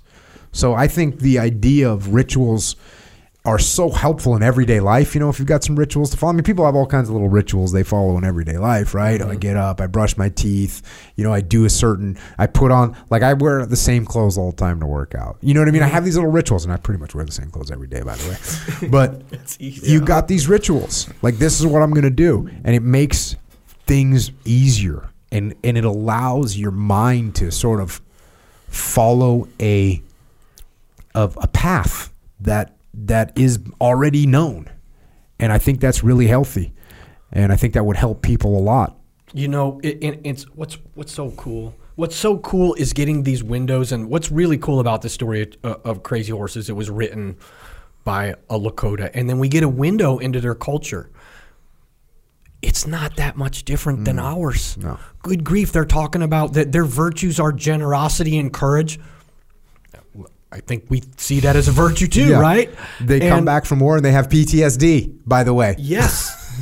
and and so, these guys are and- talking and about. So the, the, the things that these are holding up as high standards are things that we hold up as high standards as well. Um, Yeah, it's worth if you're in a, if you're if you're in a leadership position, the more ritual you can establish without getting crazy, you know, without getting crazy. We don't want to create rituals for no reason. We also want to create rituals that become um, constrictive. But putting some rituals in place is a positive thing, definitely. Speaking of rituals, that night there was a victory dance. High Backbone and the others described the battle and their parts in it. Four enemy warriors had been killed, and by the way, they were. Fi- I didn't. I did a bad job. They were fighting against uh, some They- snakes. Yeah. it was snakes that they were fighting against. Snake tribe. Four enemy warriors had been killed. Guns and horses had been captured. Everyone waited for the son of Crazy Horse to tell of his deeds, since according to the other men, he had turned the flow of the battle. But the boy hung back, reluctant to talk winning with humility. He goes to sleep. Um, fast forward a little bit. The sun was high when he finally roused himself. The pain in his leg had diminished somewhat, and he managed to doze off a little. He sipped tea from the horn cup someone had left by the fire pit and finally dressed. He stepped out from the lodge and was surprised to see a crowd gathered in the camp circle. At the edge of it stood his father, wearing his best medicine robe decorated with long strands of horsehair. A trilling arose among the women. His mothers stood behind his father, gentle smiles on their faces and unmasked pride as well. Crazy Horse lifted his voice in a warrior's honoring song, joined by his wives and Light Hair's sister. After the song came more shouts and war whoops and trilling. Crazy Horse lifted his hand and walked forward and faced the crowd. I give my first son a new name this day, he said, raising his voice. I have heard the story of the brave things he did. I am proud. His mothers are proud. All of his family and friends are proud of our young man. So this day I give him a new name. I give him the name of his father and his fathers before him. From this day forward, I call him Crazy Horse. From somewhere in the crowd, a drum pounded, and another honoring song was raised, and the crowd surged forward. High Backbone, Little Hawk, He Dog, and Lone Bear were among the many who came forward smiling. Crazy Horse. The name flowed like water over the rocks.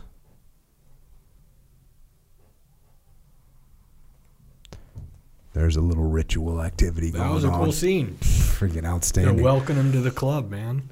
and this is equally awesome, or at least getting close.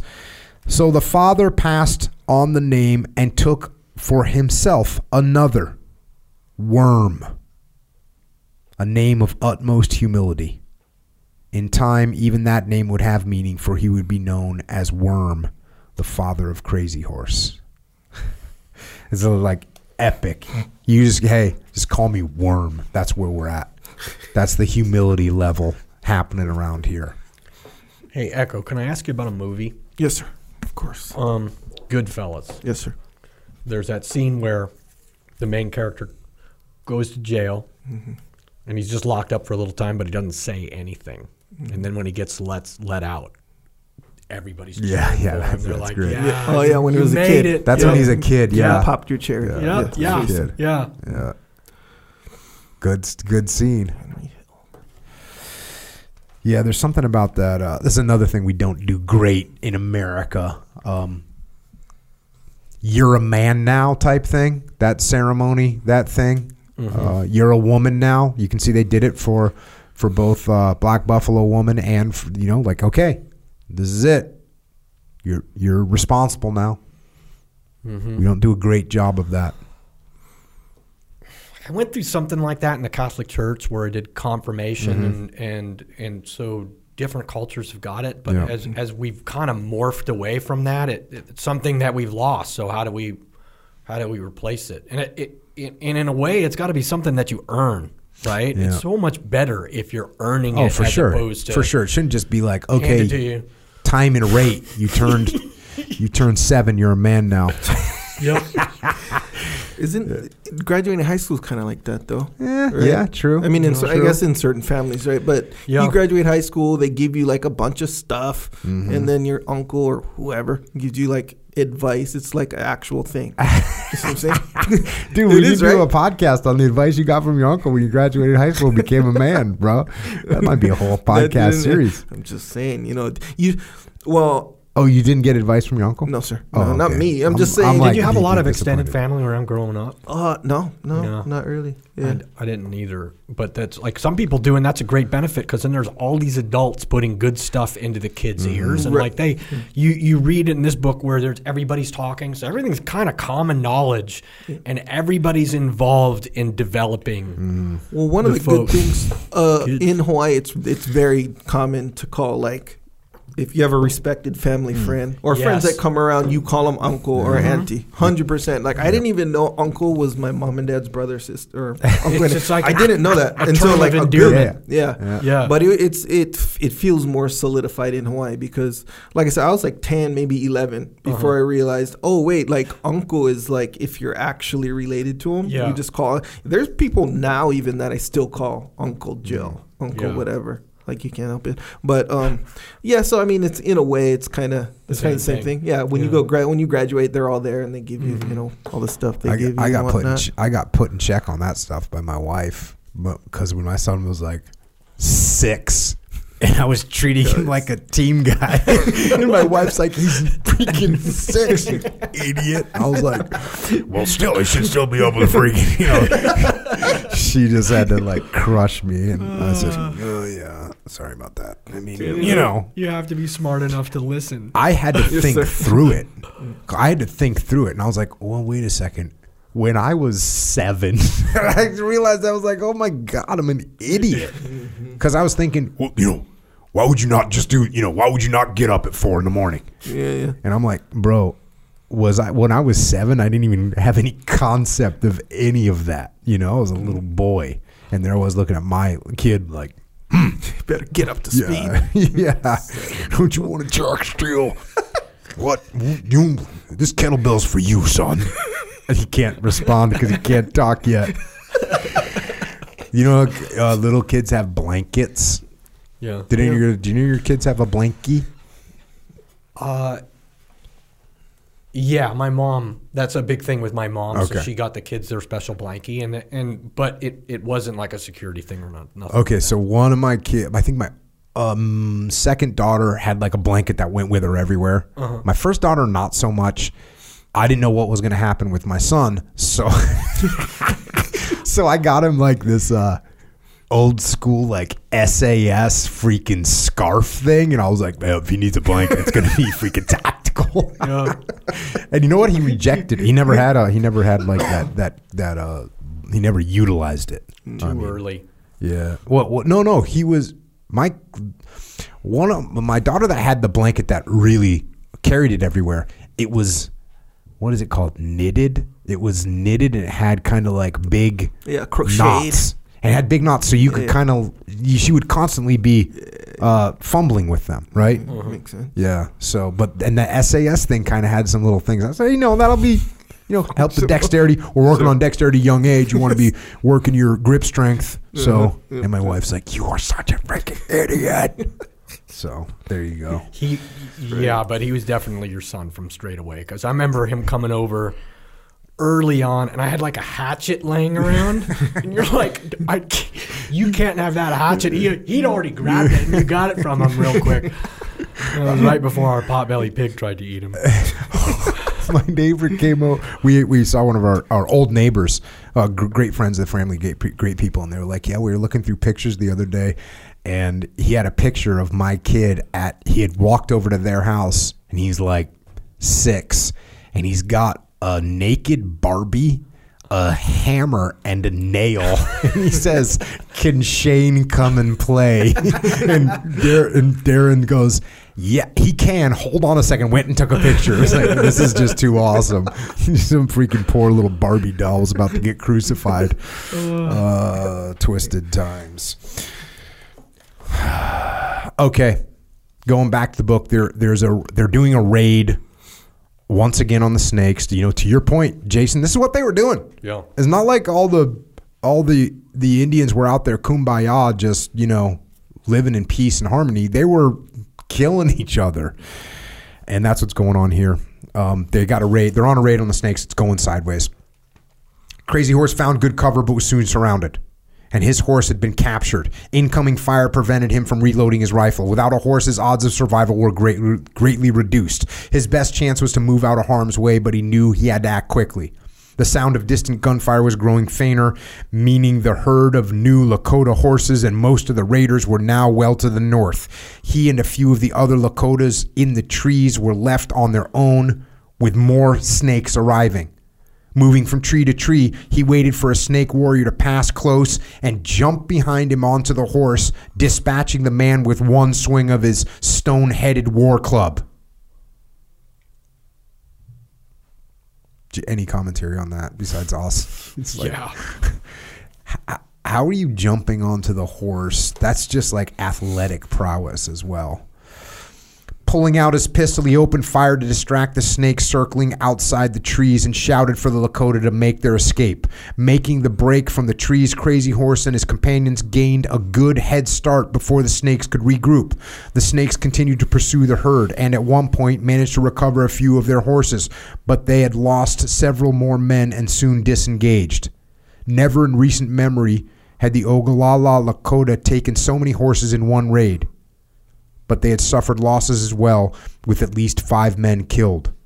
Victory stories abounded, and the dances went far into the night. The Lakota learned that one of the snake casualties was the son of their head man. The young man had been one of the first to pursue the Lakota.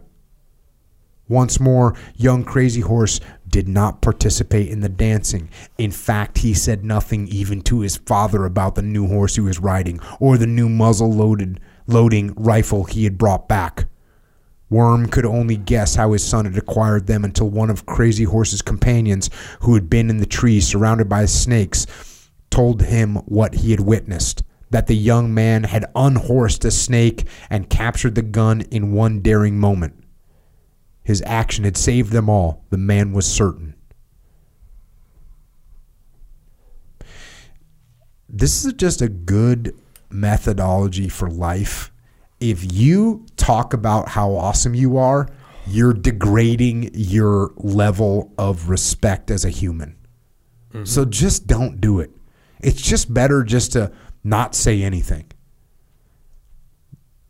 How much more awesome is that is this situation because Crazy Horse just rolls back in with a brand new horse, a brand new rifle, and doesn't even tell his dad that he did this thing, and he has to hear it secondhand. 12 years of one-on-one instruction provided by provided any Lakota male the basic physical skills to be a fighting man. By the age of 15 or 16, any boy was proficient with all of his weapons, but unseen factors determined how each would-be warrior would handle live combat. After the first few encounters with enemies on the battlefield, young Crazy Horse had demonstrated qualities that eluded many men for an entire lifetime. Older, experienced men, while initially impressed, waited to pass judgment, however.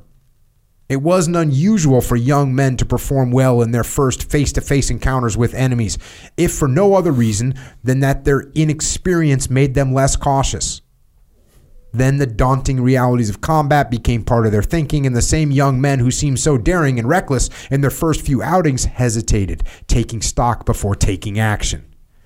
Caution was good. It turned reckless boys into thinking men, and a thinking man was overall more valuable on the battlefield than one who placed others in danger because he took unnecessary risks.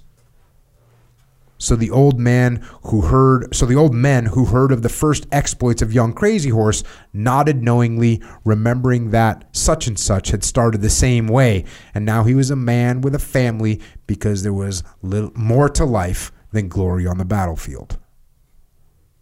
Some wisdom from these from these folks. They know what's up. The reckless die young, the old men advised and their only legacy is a brief moment of glory, but it's over time it's forgotten. It is the steady and the steadfast that prevail, the old ones say. So while it stirred the heart and the imagination to hear of the exploits of a new young warrior, one whose quiet ways in camp contradicted the stories of daring on the battlefield, the old men puffed on their pipes as they sat around the evening fires and nodded knowingly. Over time, young Crazy Horse would give up his reckless ways, they said. Everyone does. Not quite everyone. Meanwhile, the lines of suitors at the lodge of Black Buffalo Woman were as long as ever. She's squared away. Um, and the town or the, the village is kind of taking notice as time went by. Even the staunchest skeptics agreed that Black Buffalo Woman and the stalwart young Crazy Horse were a good match and that she would do well to bring such a man into her family. But there were still many whispers behind the hand that her family had plans that didn't take the girl's own feelings into consideration. One of the suitors was No Water, who, of his own accord, was by no was no comparison to Crazy Horse.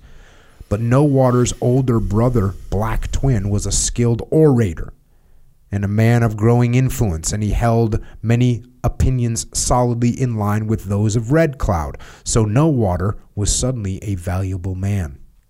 There was nothing for anyone to do but wait and watch with great interest as to what would happen. So you got Crazy Horse. He's sort of the, the he's like the the warrior in this scenario, and then No Water, who has a little bit of prestige, some family connections, and there's a there's a mystery as to what's going to happen and who's going to end up getting Black Buffalo Woman. Going out in the field again, scouts from one of the camps along the Powder River met the returning warriors and were quickly sent back to spread the news of success. But before he left, one of the scouts let slip a bit of news from the Red Cloud camp that was like an arrow into the heart of young Crazy Horse. No Water, the younger brother of Black Twin, had become the husband of Black Buffalo Woman. Out on deployment. And he was supposed to go on that deployment and suddenly Yeah, got a yeah. toothache. Yeah, he got a toothache. And they're like, oh, go back to the camp. And then you Yeah. can marry a black buffalo woman. Dirty trick. Jody, always there uh, staying in camp. Yeah. Uh, the grain of hope that Light Hair dared to allow himself hold to hold in his heart had grown into distinct possibility when, as Crazy Horse, he joined the line of young of hopeful young men waiting outside the girl's lodge. That grain of hope had grown even more each time she stood with him under his courting robe and seemed reluctant reluctant to leave his embrace. Or perhaps it was only his imagination. This would not be the first time imagination totally ignored his imagination totally ignored the boundaries and limits of reality so he gets heartbroken half a month later he returned fast forward a little bit uh, crazy horse said nothing of the trail he had traveled for nearly a month for nearly half a month worm knew that the broken heart was not completely healed and perhaps never would be but he knew as all fathers do that sometimes the best medicine for such a wound was life itself. Some good advice right there. Yeah, because he had left. He'd gone out kind of just on his own for a few weeks to get get over the the heartbreak. He does a little bit of raiding all on his own, too, Yeah. which is oh, something that he gets into. Just just solo operations. Yeah. Um, more good comments here. A wound on the outside can be watched to see that it heals well, as everyone knew. Wounds on the un- inside could not be seen but for pain in the eyes. Several months had passed since Black Buffalo Woman had taken No Water as her husband. Soon after, they had moved away, for as everyone knew, No Water was afraid of Crazy Horse. The old women knew that best of all. But if their young man, as they called Crazy Horse, bore any ill will, it could not be seen in the way he conducted himself or heard in any words he had spoken. So they hoped that the wound inflicted by Black Buffalo Woman was healed, though some didn't blame her. She was, after all, only 16, and how could one so young stand up to the powerful ambitions of her father and uncle? Um, rolling into the back into one of the reflections sections here, and and again, I'm skipping a bunch of stuff, um, but wanted to talk about this part where he says, where Marshall says, the seeking of a vision is a serious, highly ritualized process undertaken respectfully, prayerfully, and under the guidance of a medicine man. To seek a vision is to seek guidance for one's life or to answer a problem or predicament.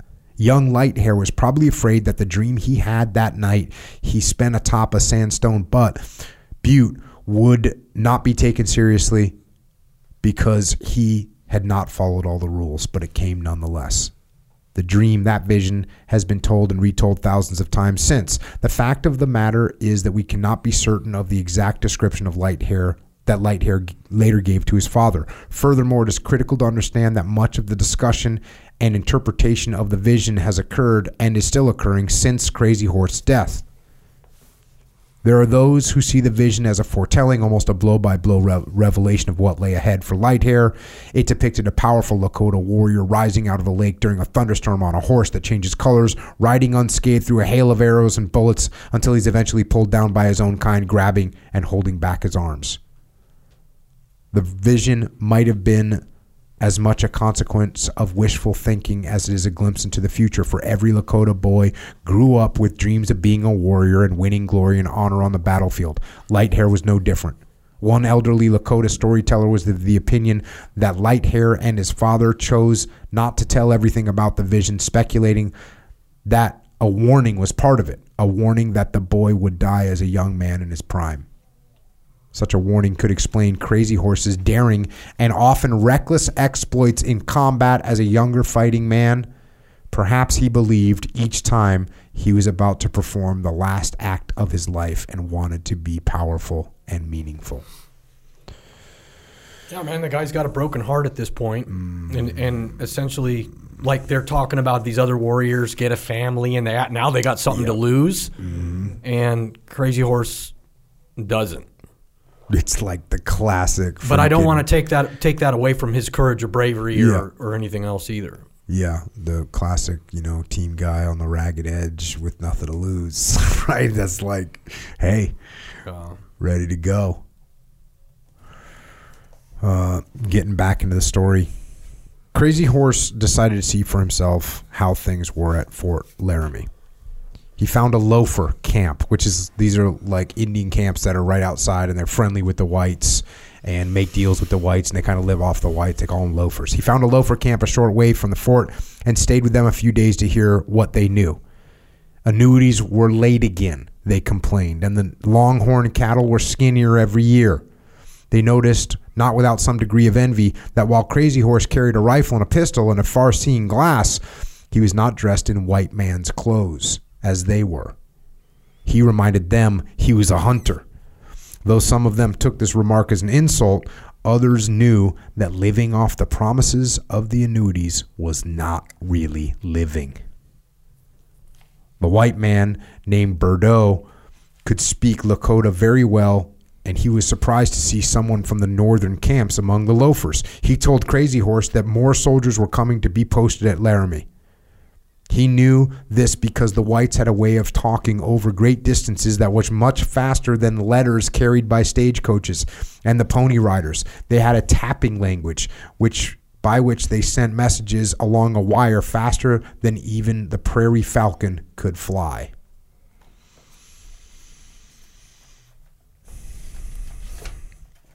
Um, now what starts happening is there's there's they start to f- find gold, look for gold, discover gold, and there's people heading north of Elk River to find gold, north of the Shell River, and these are super intrusive, right? Um, and here we go. After several days travel north of Shell River, the people in the gold-seeking train woke awoke to an unexpected sight. They were surrounded by hundreds of mounted Lakota and Sahiyela fighting men positioned on the hills and ridges around them. The trail north and south was blocked. The blockaders stayed out of rifle range and didn't make any aggressive moves, simply maintaining their positions as the day wore on, a ring of men and horses seeming to have risen out of the rocks. After nightfall, a ring of small fires burned. Morning light revealed the blockaders were still in place. Days and nights passed into five and then six. So these these this big uh, train, wagon train, is up looking for gold, and the the Indians team up. They team up, and they surround them.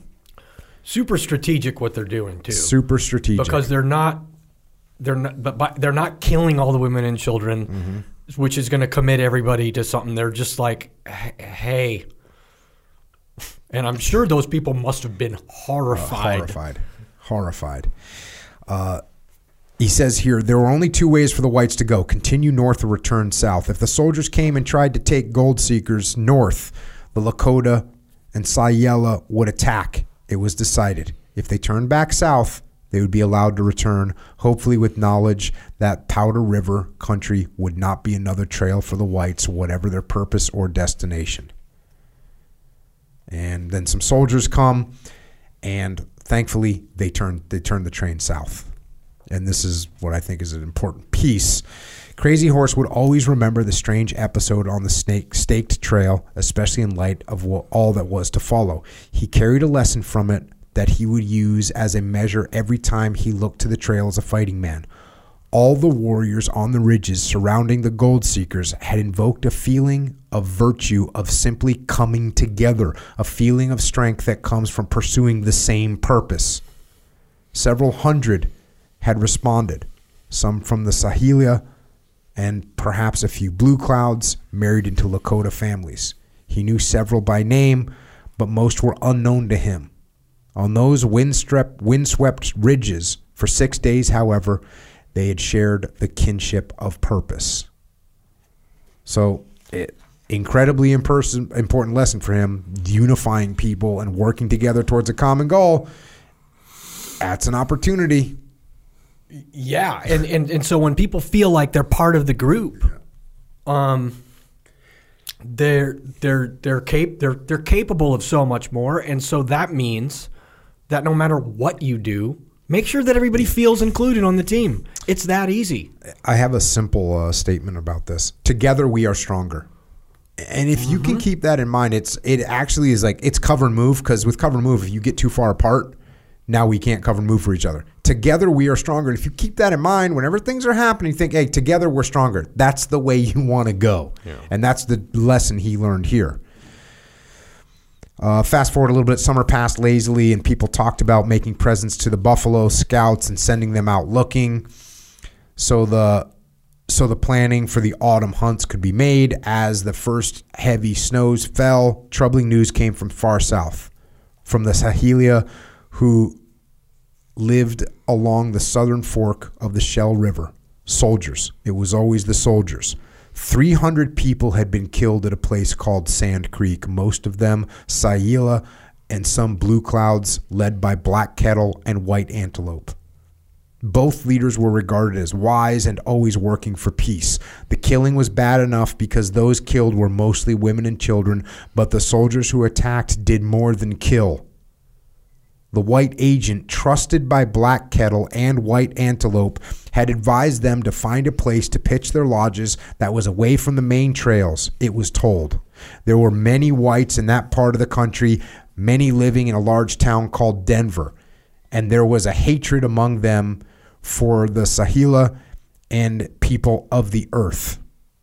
The camp was to fly the white banner of peace as well as the striped banner of the long knives to signify they were peaceful. But the soldiers found them, and the banners meant nothing. The messengers could barely tell the story, trying to keep back the anger and the tears as well as the bile that rose in the throat for remembering. Women and children were butchered after they were killed, it was told. Parts of their bodies were cut away, such as a woman's breasts and genitalias a child's hand or fingers, and boys' genitalias. Brains were bashed out with gun stocks, and eyes were gouged out. Some babies not yet born were cut from their mothers' stomachs. The final insult came when the soldiers attached body parts to their blue coats and rode in a victory march through the streets of the large town as the other whites cheered. The Lakota did not want to believe the news, not because they wanted to deny the truth of it, but because it was much too difficult to believe that anyone could do such unspeakable deeds.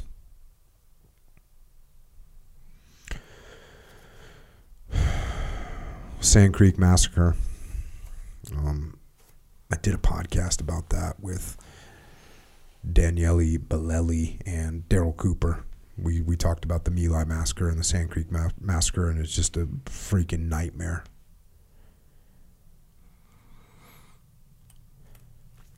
All the whites were were the enemy now, and that thought was carried with guns, lances, war clubs, and bows as angry men rode out from the great camp.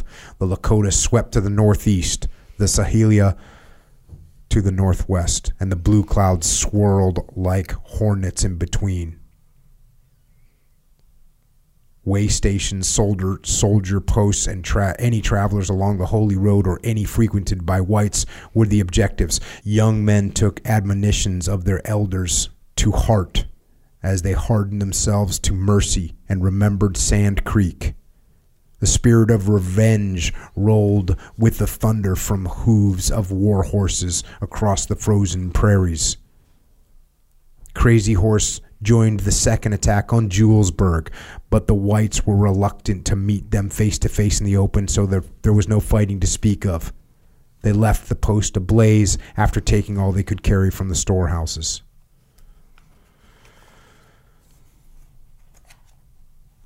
So they they go and they're just out um, doing these raids and just getting after it. Essentially, right now we're at total war. We're at total war, and and and yes, we are. And here's here's the disturbing thing: is those those uh, soldiers at Sand Creek, they were, you know, not connected to the soldiers that were in Montana, not connected to the soldiers that these other forts. They didn't know what had happened, and or maybe they knew what happened, but they, I'm sure some of them said, "Ooh, what the hell's going on with that?" Just and so now you had you have the whites that are that have been looking at all the Indians as the same. I, I mean, I guess maybe not because they they are they are have some. Uh, like the crows they work with the crows directly but you're starting to see the two sides divide and it's you're either on this side or that side and that's it and we're going to take vengeance on if you're white you're you're getting attacked Yeah, and rightly so. and Rightly that's so. If yeah. you're a defender of the people, then that that's what you you have to do, and Yep. it just turned it, it's attrition warfare. Yep. And it's just uh it's not it's just escalation and it's not going to stop. So they're out doing these raids, or going in these battles. Crazy Horse continues to distinguish himself. Um Here's here so here's something that occurs. They had not succeeded in wiping out the soldiers because a few impetuous young men couldn't hold themselves back for the right moment. This was on a uh, an ambush, and some of the young guys went hard early, and so it was a problem that had had to be corrected if they were to defeat the whites. They all agreed, and one way to solve the problem was to find strong young men to lead the others. For that, they said perhaps they should renew the tradition of the shirt wearers. Some people scoffed at such talk. No shirt wearers had been selected for a generation because the purpose behind the tradition had been forgotten. A shirt wearer was to be a young man of strong action and good ways, one to set the example for others. Instead, the tradition had become the father choosing his son to wear the shirt next. Better to let it be, some said, instead of dishonoring a good thing.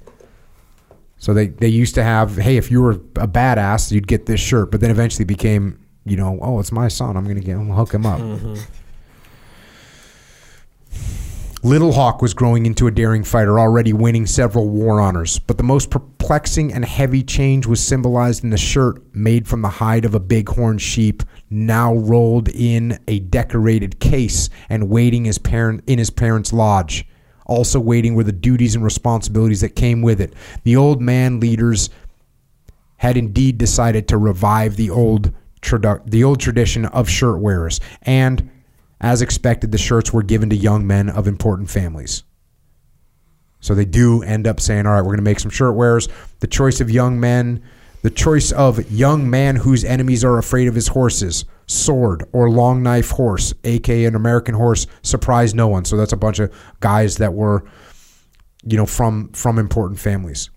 But when the name of Crazy Horse was announced, was announced, a gasp went through the crowd, and the shouts, the whoops, and the trilling that followed were the loudest of all. He felt truly honored, yet was uncertain that he was a good choice. Later, two more shirt wearers were chosen, and he was pleased that his friend He Dog was one. The other was Big Road, a good, strong, and honorable man. To wear shirts, you must be men above all others, said an old man chosen to speak. You must help others before you think of yourselves. Help the widows and those who have little to wear and to eat and have no one to help them or speak for them. Do not look down on others or see those who look down on you, and do not let anger guide your mind or your heart. Be generous, be wise, and show fortitude so that the people can follow what you do and then what you say. Above all, have courage and be the first to charge the enemy, for it is better to lie a warrior naked in death than to be wrapped up well with the heart of water inside. So that's uh, uh, an expanded version of what you were talking about earlier when they talked about the we, the Wita, um, this idea of the short orders. And again, what do they talk about? I, I mean, they open it up with think of others before you think of yourselves. That's the that's the that's the opener. You know, and essentially they're choosing their officers, right? Yeah.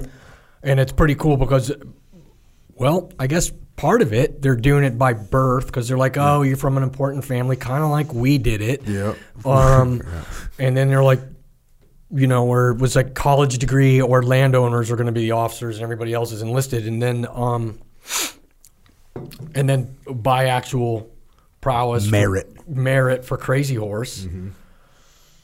You know, and then, and then then you, you serve others before you serve yourself, and there's a tradition the Marine Corps has that's freaking awesome, and that's that the officer eats last. That is is similar in that. Yeah. Leaders eat last. Know, That's as it should be. You know, Absolutely. as it should be. Fast forward a little bit. Calling the young men together, High Backbone scolded them for causing the ambush to fail. This is after they'd obviously just failed on an ambush. The young men listened without protest as he reminded them that fighting the whites was not a war for glory, but a war for survival. He reminded them of Sand Creek. When he finished, there was a loud affirmation, but an even louder one came after he announced his plan for another ambush. Most of the fighting men would hide themselves and their horses in the ridges and gullies on either side of the wagon trail from Prairie Dog Creek to Lodge Trail Ridge. A small group would attack the wood gatherers who always went out from the fort by wagon in the morning. When the soldiers came out to drive the attackers away, 10 decoys would show themselves and lead them toward Lodge Trail Ridge and then north down a, down to a slope ending in a meadow before Prairie Dog Creek. When the signal was given, the hiding warriors would attack, and not before or and not before or the ambush would be spoiled. The soldiers had to believe that only 10 doi- decoys were fighting them. Most important to the plan were the decoys. If they failed, several hundred fighting men would be denied the opportunity for victory. Therefore, the decoys needed a strong leader, one skilled in warfare with proven judgment in battle. The leader of the decoys would be Crazy Horse. The cries and shouts of affirmation rang through camp, and fighting men, young and old, crowded around to put their names in as one of the other nine. They do some preparation. Then the attack came came well away from the fort, but still within sight. So the Lakota could be see surrounding the wag- could be seen surrounding the wagons. So these are the these are the uh, decoys going into action. After initial charge, the attackers attackers kept the wagon men and escort riders engaged. The gunfire sounded especially sharp in the frigid mountain air. Soon the western gates swung open and a column of mounted and walking soldiers appeared. The Lakota attackers kept up the firing, making sure the rescue column was well out of the fort. As the soldiers passed their thicket, Crazy Horse and his decoys charged. So this is like going as perfect to plan as it could go. Fortunately, enough of the decoys Fortunately, enough of the decoys had a few bullets that they could fire several shots to make it seem like an all out attack. Crazy Horse shot a few arrows when he was close enough to see the hairy faces of some of the soldiers. For some moments, the soldiers seemed confused. Then they finally opened fire. Uneven snow covered the cover over the frozen ground, and dangerously frigid air were the decoys decoy warriors' first obstacles, and bullets humming past them like angry bees reminded them that they had a daunting task ahead and a long way to finish it. The first few mounted soldiers turned off the trail to pursue them, and the rest of the column fell in slowly behind them. Feinting head on charges, the decoys would swerve at the last moment, well within range of the soldier guns. They took the soldier north, the soldiers north over the frozen snowfields. At one point, some of the decoys, including Crazy Horse, had to ride down a treacherously steep frozen slope.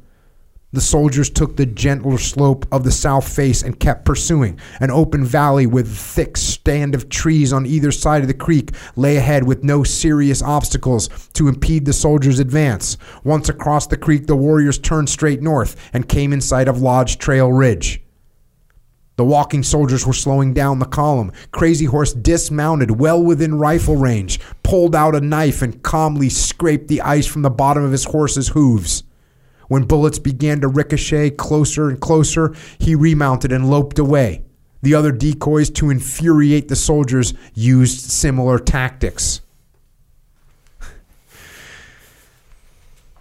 Fast forward a little bit on the ridge. I think I want to say I read that this was about a a multi-mile, like a five-mile trail. Yeah, five miles. They had to make a move five miles. They had to get pursued for five miles. On the ridge, the soldiers hesitated, perhaps waiting for some to catch up. The decoys renewed their efforts, coaxing their tired horses partway up the slope, moving dangerously close. One pretended to be shot off his horse and immediately bounced up, running behind the horse before skillfully remounting from the back. Crazy Horse had picked the right men for the task at hand. For Crazy Horse and the decoys, this was the decisive moment. If the waiting ambushers attacked prematurely, soldiers could still escape. The decoys looked left and right as they proceeded north along a very narrow part of the ridge, but could see no movement. Below the slope of the ridge, falling away before them, was the winding Prairie Dog Creek and the end of their task. Now the soldiers were pressing harder, increasing their gunfire, obviously certain that the decoys comprised the entire enemy force. Crazy Horse formed his men into a skirmish line, and those with bullets had sp- with bullets to spare fired at the oncoming soldiers, drawing into heavy drawing in heavy return fire. The decoys raced their horses down the slippery slope, forming two lines as they rode. They crossed the flats to Prairie Dog Creek, each line of riders swinging out wide and then crossing each other on the opposite side of the creek. This was the signal to attack. From out of the very earth itself came the awaiting ambushers. Horses and men burst from the gullies, cutbacks, and what little winter shrubbery was there. In a heartbeat, several hundred fighting men rose, rode south, some from the east and some from the west. Those closest to Lodge Trail Ridge quickly shut the soldiers' escape route back to the fort. The soldiers' advance stopped. Then they instinctively began to fight their to fight to reach the safety of the fort. The walking soldiers were strung out to the back, closer to Lodge Trail Ridge. They were the first to fall as gunfire blasted up the slopes below them. There was no end to the guns firing. The soldiers fought hard as they retreated up the ridge, but there was nothing to be gained. They were cut off with nowhere to go. Wave after wave of the mounted warriors fought their way up the treacherous slopes. Those with guns used up their bullets and then resorted to their bows. Some had only bows and arrows. Arrows flew up from the east slope and from the west. The sky was dark with them, and some found their mark in the body of a Lakota or Sahiyela. Toward the end, the warriors waded in among the dead and dying soldiers, killing them with a pistol shot or a hard, skillful swing of a war club or the deadly thrust of a lance. And then all was quiet all the soldiers were dead. It began with the Sahiyela as they remembered Sand Creek and what had been done to their relatives. When the frenzy ended, the soldiers were stripped naked, fingers were chopped off, bellies slashed open, eyes gouged out. Many warriors were wounded, but fewer than 15 had been killed.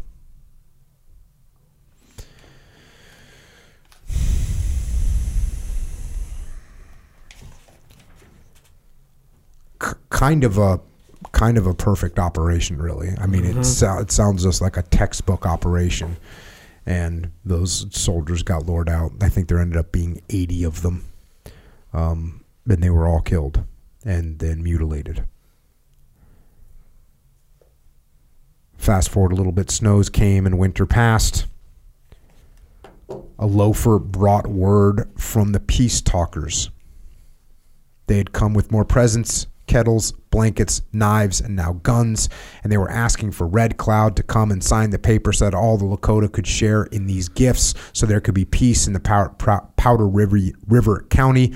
The peace talkers had come with a new offer as well. All the country from the Great Muddy River to the Shining Mountains would be Lakota land so long as the rivers shall flow and the grass grows. Where the whites where did the whites get the power to give the Lakota lands they already controlled? Crazy Horse heard many old men ask.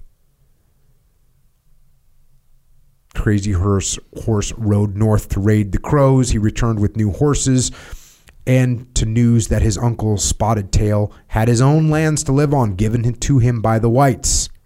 Agency, it was called. Crazy Horse pondered this news even as Red Cloud rode south to Fort Laramie with a new power of his own.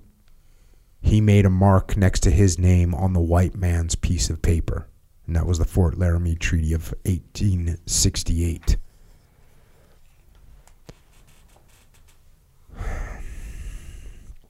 It's, you know, if you can get some people to compromise and you can make some people, you can win some people over and you can divide people. Yeah, right there. There's there. It's just done. Yeah. Um, there, there's a funny discussion in there where they're like, "How, how is er, Red Cloud signing away our Yeah. land?" Yeah. Oh, he is. Well, hey, I'm going to sign away my brother-in-law's lodge. Yeah, yeah. yeah, they're it doesn't make sense to them, right?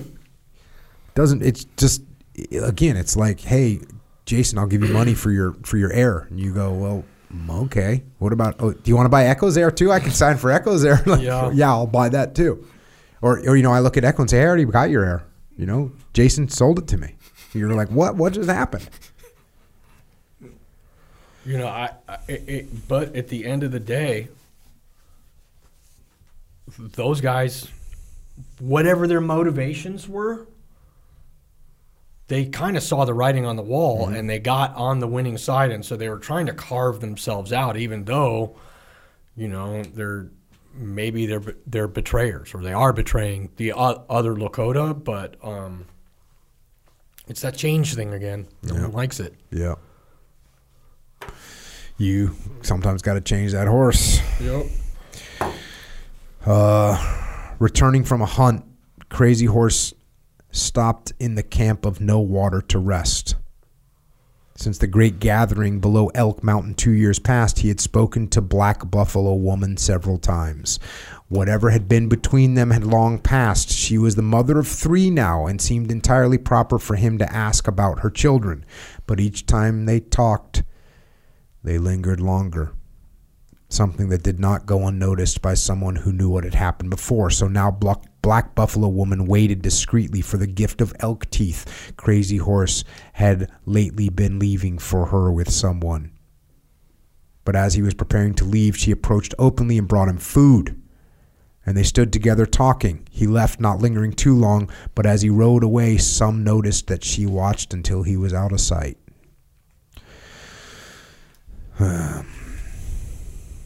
Worm spoke, and there was there's some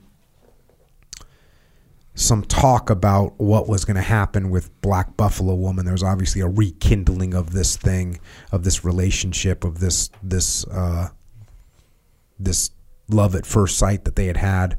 Worm spoke nonetheless because much rode on the shoulders of his son, much that was important to the people. They will not let her go, he said quietly. Fast forward a little bit. One morning after the victory dances, whispers flew through c- camp. Black Buffalo woman had left her children with relatives and rode out beside the light haired one. No two people could agree over this new turn. Some said it was a coming for a long time since her father had made the choice of a husband for her when her heart belonged to the shy, quiet young man who is now the most powerful warrior among them. Others said there would be trouble.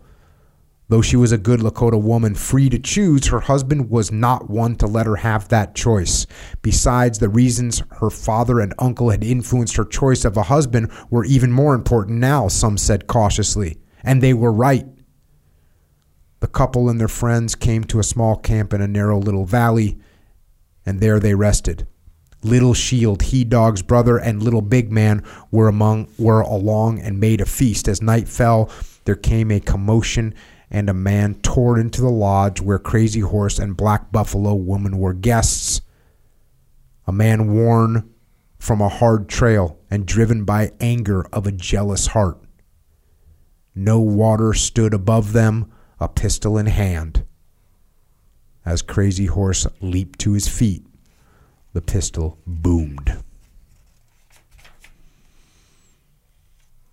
So, got a little uh, love triangle going on. No water's not happy. And uh, maybe I didn't cover it, but the tradition was if the woman wanted a divorce, she could do that. Yep. It was up to her. And and the man was supposed to respect it, but everyone kind of knew that no water was not the kind of guy that was going to let this slide. It, it appears that there's like there's there's a lot of politics involved with this marriage, and it was an arranged marriage, which is kind of outside the norm too. Um, yeah, what an incredibly tragic story. So, luckily enough, back to the book. He awoke in, an, in a lodge unfamiliar to him, but knew the strong old face that appeared as his eye cleared and he could see. One eye was still swollen along with the left side of his face. Old Spotted Crow, his uncle, the brother of Longface, nodded a greeting and held him down as he tried to sit up. She is back with her people, the old man said in answer to the question on his face. My cousin Bad Heart Bull made it so. No one will harm her.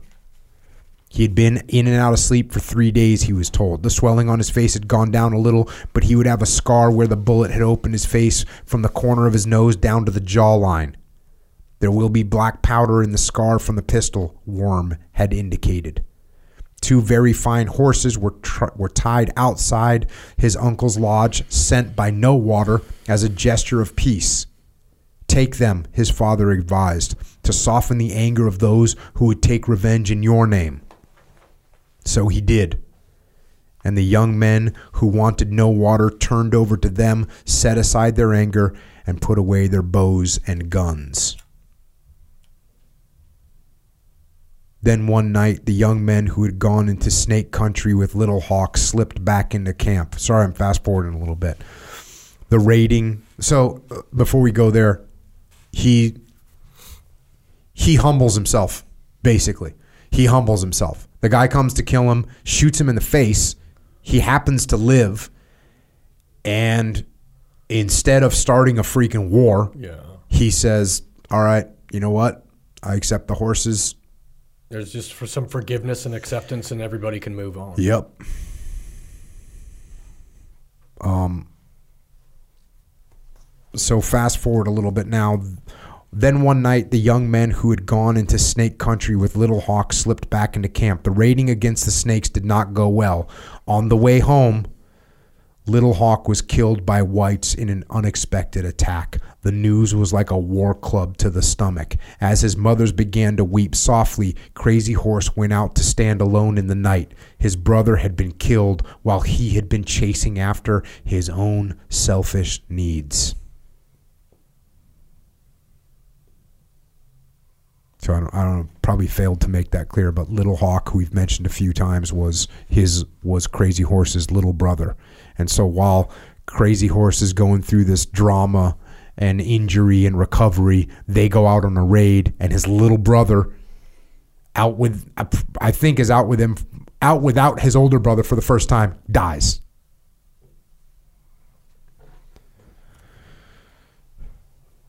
The next day, he saw no water unloading meat at the lodge of a relative. Seeming to sense Crazy Horse's anger, No Water jumped on his horse and galloped out of camp.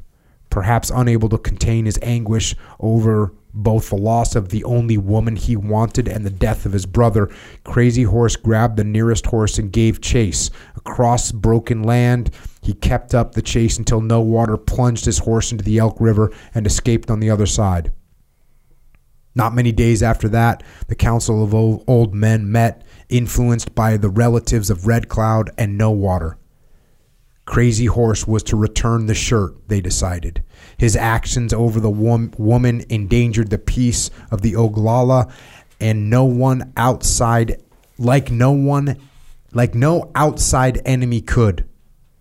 And this could not be overlooked. Though there was anger in his own lodge and from the young men at this trickery, Crazy Horse gave back the shirt. Soon after that, the Lodge of No Water moved far south to another camp, and whispers were made behind the hand that Red Cloud was to be given the shirt.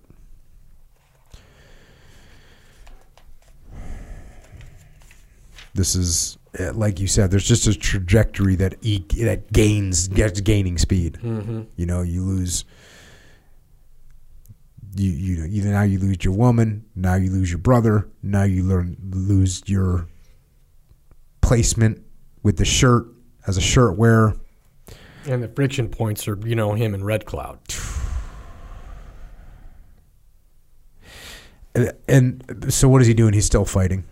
And who's he fighting? Uh, Un- I guess unfortunately, he's fighting snakes. He's fighting other other Indian tribes. Going to this section here, they attacked, but the snakes were too many. The two Lakota groups were too far apart to regroup, and the mud was too deep. Their horses tired. Somehow they managed to hold back the determined counterattack. Crazy Horse, High Backbone, and Good Weasel, with their rifles, were rear guard as others retreated. First one fell back, then another, managing to keep the snakes at bay. But several snakes on fresh horses suddenly were able to surround High Backbone. And Crazy Horse saw his old friend take a bullet in the chest. Still, the old warrior pulled out his pistol and emptied it at the onrushing enemy until they overran him. Crazy Horse ran in to rescue him, but his horse was too tired from pulling himself out of the mud, and the enemy fire was too much. Good Weasel finally intervened, grabbing the rein to his horse. The rain turned into snow as they rode toward home. Sometime in the night, they found a sheltered place and built a warming fire with with their horses while their horses rested. Crazy Horse sat huddled beneath the, his robe, alone with the thoughts of his old friend and teacher. So I mean, it's just again, it's just an, it's just a downward spiral at this point. They get back to camp. Crazy Horse smoked his pipe and pondered all that had happened since he and He Dog had carried their lances against the Crow. Much had been taken away, it seemed. First, Black Buffalo Woman, then his place as a shirt wearer. Now, his younger brother and his oldest friend were gone. He took little comfort in knowing they had died on the path they, they had chosen. There was only emptiness where they had been. Perhaps these things had come to pass because he had not fully honored the calling to be a thunder dreamer. Though he had learned the importance of honoring the old ways from his fathers and from his father and uncles and his mothers, he was not one for ceremonies or standing in front of the people. But if he must live the life of sacrifice, he would. As a thunder dreamer, he did not belong to himself, he belonged to the people. It was not what he wanted for his life, but it was what life wanted from him.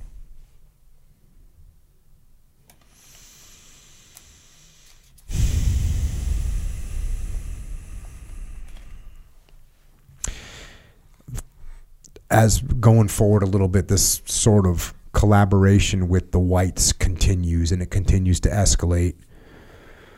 And finally, at some point, Crazy Horse returned home to resurgent rumors that miners were going into the Black Hills in violation of the rules set down in the Horse Creek Treaty. Gold was the reason. Ah, yes, gold, the white man's god. The whites were willing to risk their own lives to get gold. Gold was the reason for their interest in the Black Hills, the heart of everything that was to the Lakota. So they got the sacred the sacred Black Hills and the whites want to get gold. This is um this is going breaking away from the story for a second and going into the one of the reflections sections from from Marshall in this point. Um, Most boys, therefore, basically learned the same lessons and were given the same opportunities to perform as fighting men. So, how does a crazy horse emerge from a broad cultural blueprint and set himself apart? Perhaps he is testimony to the premise that some things cannot be taught. Perhaps there is something innate that some have and others don't. Men and women who coach young athletes point out that while skill and methodology can be taught to any athlete, the physical attributes of speed and quickness are frequently the difference between a good athlete and an outstanding one. Many people dream of becoming leaders, while others shun the opportunity even when it falls into their laps. General George Patton of World War II fame certainly sought the responsibilities of leadership and reveled in its rewards and prestige when he was successful. Crazy Horse, on the other hand, was not as quick to grab the opportunity when it came and literally had no desire to talk about his exploits.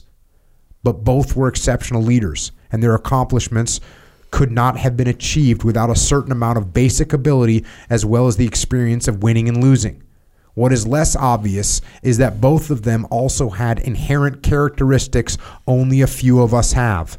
Those characteristics enabled them to perform daring and reckless deeds and make bold decisions and to inspire others to follow them. What those characteristics are by name or label is often difficult to identify, but the consequences they enable are not difficult to see. You guys had some attributes, you know, and I, that that question comes up a lot. Are leaders born or made? And I always my answer, which I wrote about in leadership strategy and tactics, is you're gonna have some strengths and some weaknesses. All of us are. Are you gonna be lucky enough to have you know the full the, the full uh, catalog of great leadership assets? Chances are about ze- zero. Are you, you could you be a George Patton?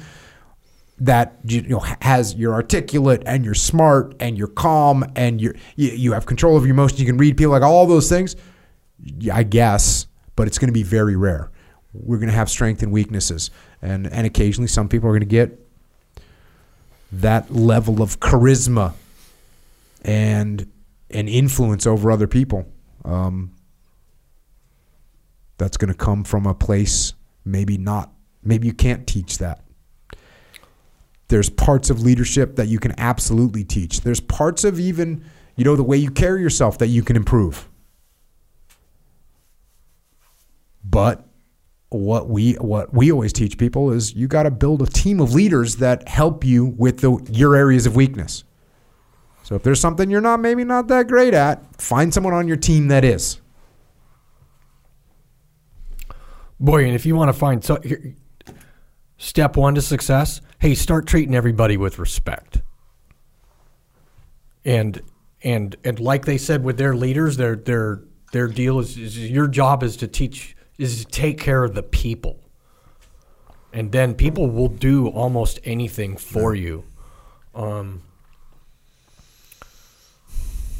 Yeah, no doubt. which is one of the lessons that you just you, you you could take away from this and and see that like crazy horse is doing all these things but he's not really bragging about it but everybody sees it and everyone else is talking about it which makes it seem even greater yeah. And then, um, you know, when he comes back from a raid, the first thing he does, he's like, oh, I got all these horses. Let me go give them to the widows Yeah. and let me divide up all this stuff and give it and take care of Take care of everyone. which, which is a job. Yep. Put others before yourself. Step one.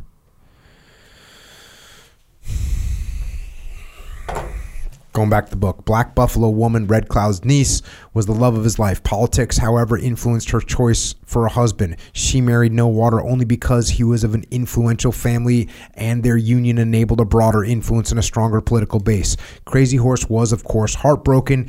In time, the wound would heal, but as is often the case, a true love is never completely forgotten. A few years later, when the opportunity arose, Black Buffalo Woman followed her heart and left her husband. Lakota women can make a choice because societal norms allowed it, but in her case, a jealous husband did not. And this is him just kind of debriefing this. Crazy Horse had put himself in harm's way many times as a fighting man, but he probably never came as close to dying as he did when No Water showed up with a borrowed pistol and shot him in the face. It was No Water's intention to kill Crazy Horse, and he thought he did. The subsequent furor brought several factions on the brink of bloodshed. On one side, some wanted to defend No Water, and on the other, some wanted to avenge Crazy Horse. To prevent any violence, Crazy Horse gave up the love of his life for a second time. Those who were jealous of him were quick to influence the old men leaders to strip him of the position of shirt wearer. Crazy Horse willingly gave up the shirt, but the status he had achieved circumvented the loss of influence. Many people, though not totally overlooking his mistake, still regarded him as a strong leader and remained loyal to him. It was a lesson not lost on him. Never again did he put his own desires above the needs of the people. That was yet another example for others to follow. True leadership is rarely the consequent consequence of election, appointment, dictatorship, or inheritance. Good leadership overall is much too critical to be left to elected politicians, monarchs, managers, administrators, supervisors, and directors. Having authority does not make anyone a leader. True leadership is exercised when someone performs a necessary or critical task and accomplishes an objective, thereby setting an example. Most of us will never face the daunting task of leading men and women into combat, but we will likely have an opportunity to set an example. We may not carry titles such as president, governor, mayor, general, or even chief, but we can be leaders simply by demonstrating that effort can be made, tasks can be accomplished.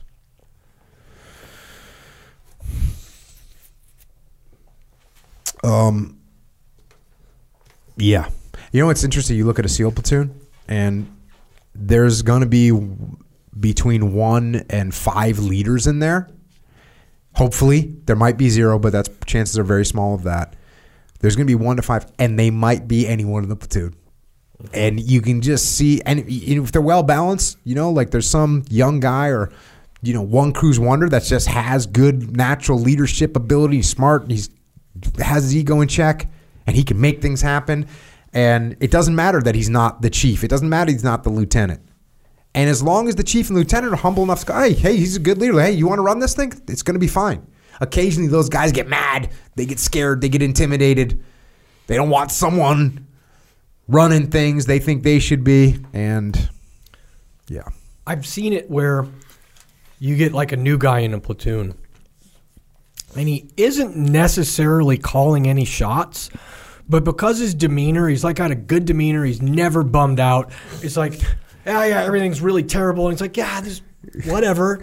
and you'll watch that, like his his influence because he's got a good attitude, even in a worse situation, will bleed over to the rest of the platoons. The guys are kicking rocks and saying, This why are we here? This is dumb.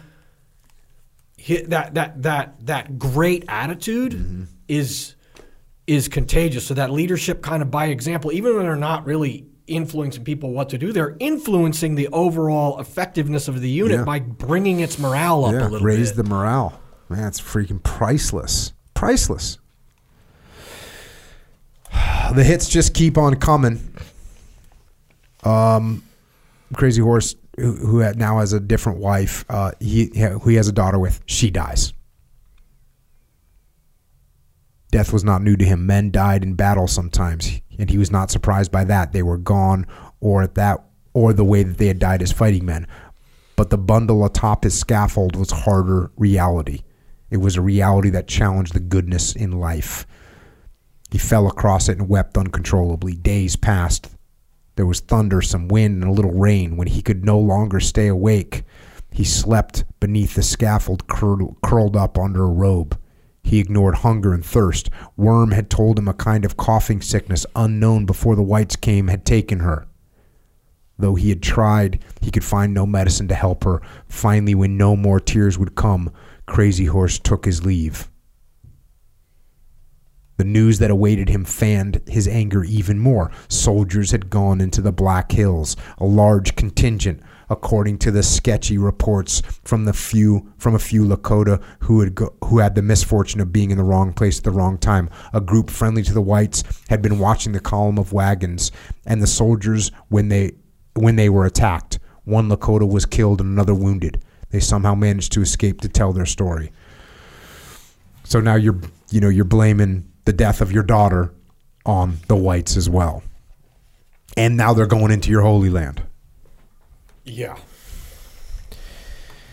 Uh, So now they go out and start just basically killing whites where they can find them. The most vulnerable at this time is the miners, people that are out in these little mining camps. And so they start initiating more of a more of a guerrilla warfare. And this is something that uh, you know, knowing what we know now about insurgencies, that would have been the call. Because they couldn't get people to unite, but that fighting like an insurgent war would have been the well, would have been another possibility. And that's what he kind of ends up doing here. He says the tactics Crazy Horse and his companions were simple yet effective. After observing isolated miners' camps to determine their numbers and weapons, they positioned themselves and swept in. If the terrain was ru- was rough and offered good cover, they sneaked in close on foot before they attacked. In open areas with little cover, they charged in on horses that's kind of crazy because that's mm-hmm. exactly what we would do. Like if we had, if we could sneak into a target on foot, we'd do that. If we couldn't, we just drive the vehicles right up to the target. And that's what the exact same thing they would do. Massive explosive breach, Yeah. lots of noise. Like we're coming in. Yep. In either situation, they used their lances and war clubs and the silent bow quite effectively. Rarely did any miner react quickly enough to fire a gun, which worked in the Lakota's favor. Without gunshots to warn anyone else in the area, the miners in the next valley or watershed remained oblivious and thus vulnerable to attack. Says this it was necessary to attack the miners and kill them. They were trespassers and thieves, not honorable enemies. The tactics they used were the only way to fight them, especially in the Black Hills. Strike hard and fast, inflict, inflict as much chaos and as many casualties as possible, and then withdraw swiftly. That kind of fighting could play to the Lakota's strengths and skills as fighters, good at close combat. Crazy Horse spoke these thoughts to his companions as they rode home, and they listened and agreed. They'd seen firsthand what could be done. If enough Lakota fighting men could per- be persuaded to fight in the same way, and if enough bullets and powder could be obtained, the whites could be driven away. Yeah, I mean that's the only strategy they got, right? Yeah. Because the miners have got all these things they need. They got guns and they got bullets. They're not getting those from any anybody else. Yeah. And so they just sneak in, pick them out, sneak in, pick them out. Meanwhile, Red Cloud, it was learned, was making the trip to persuade the powers in Washington to remove the little agent from his agency.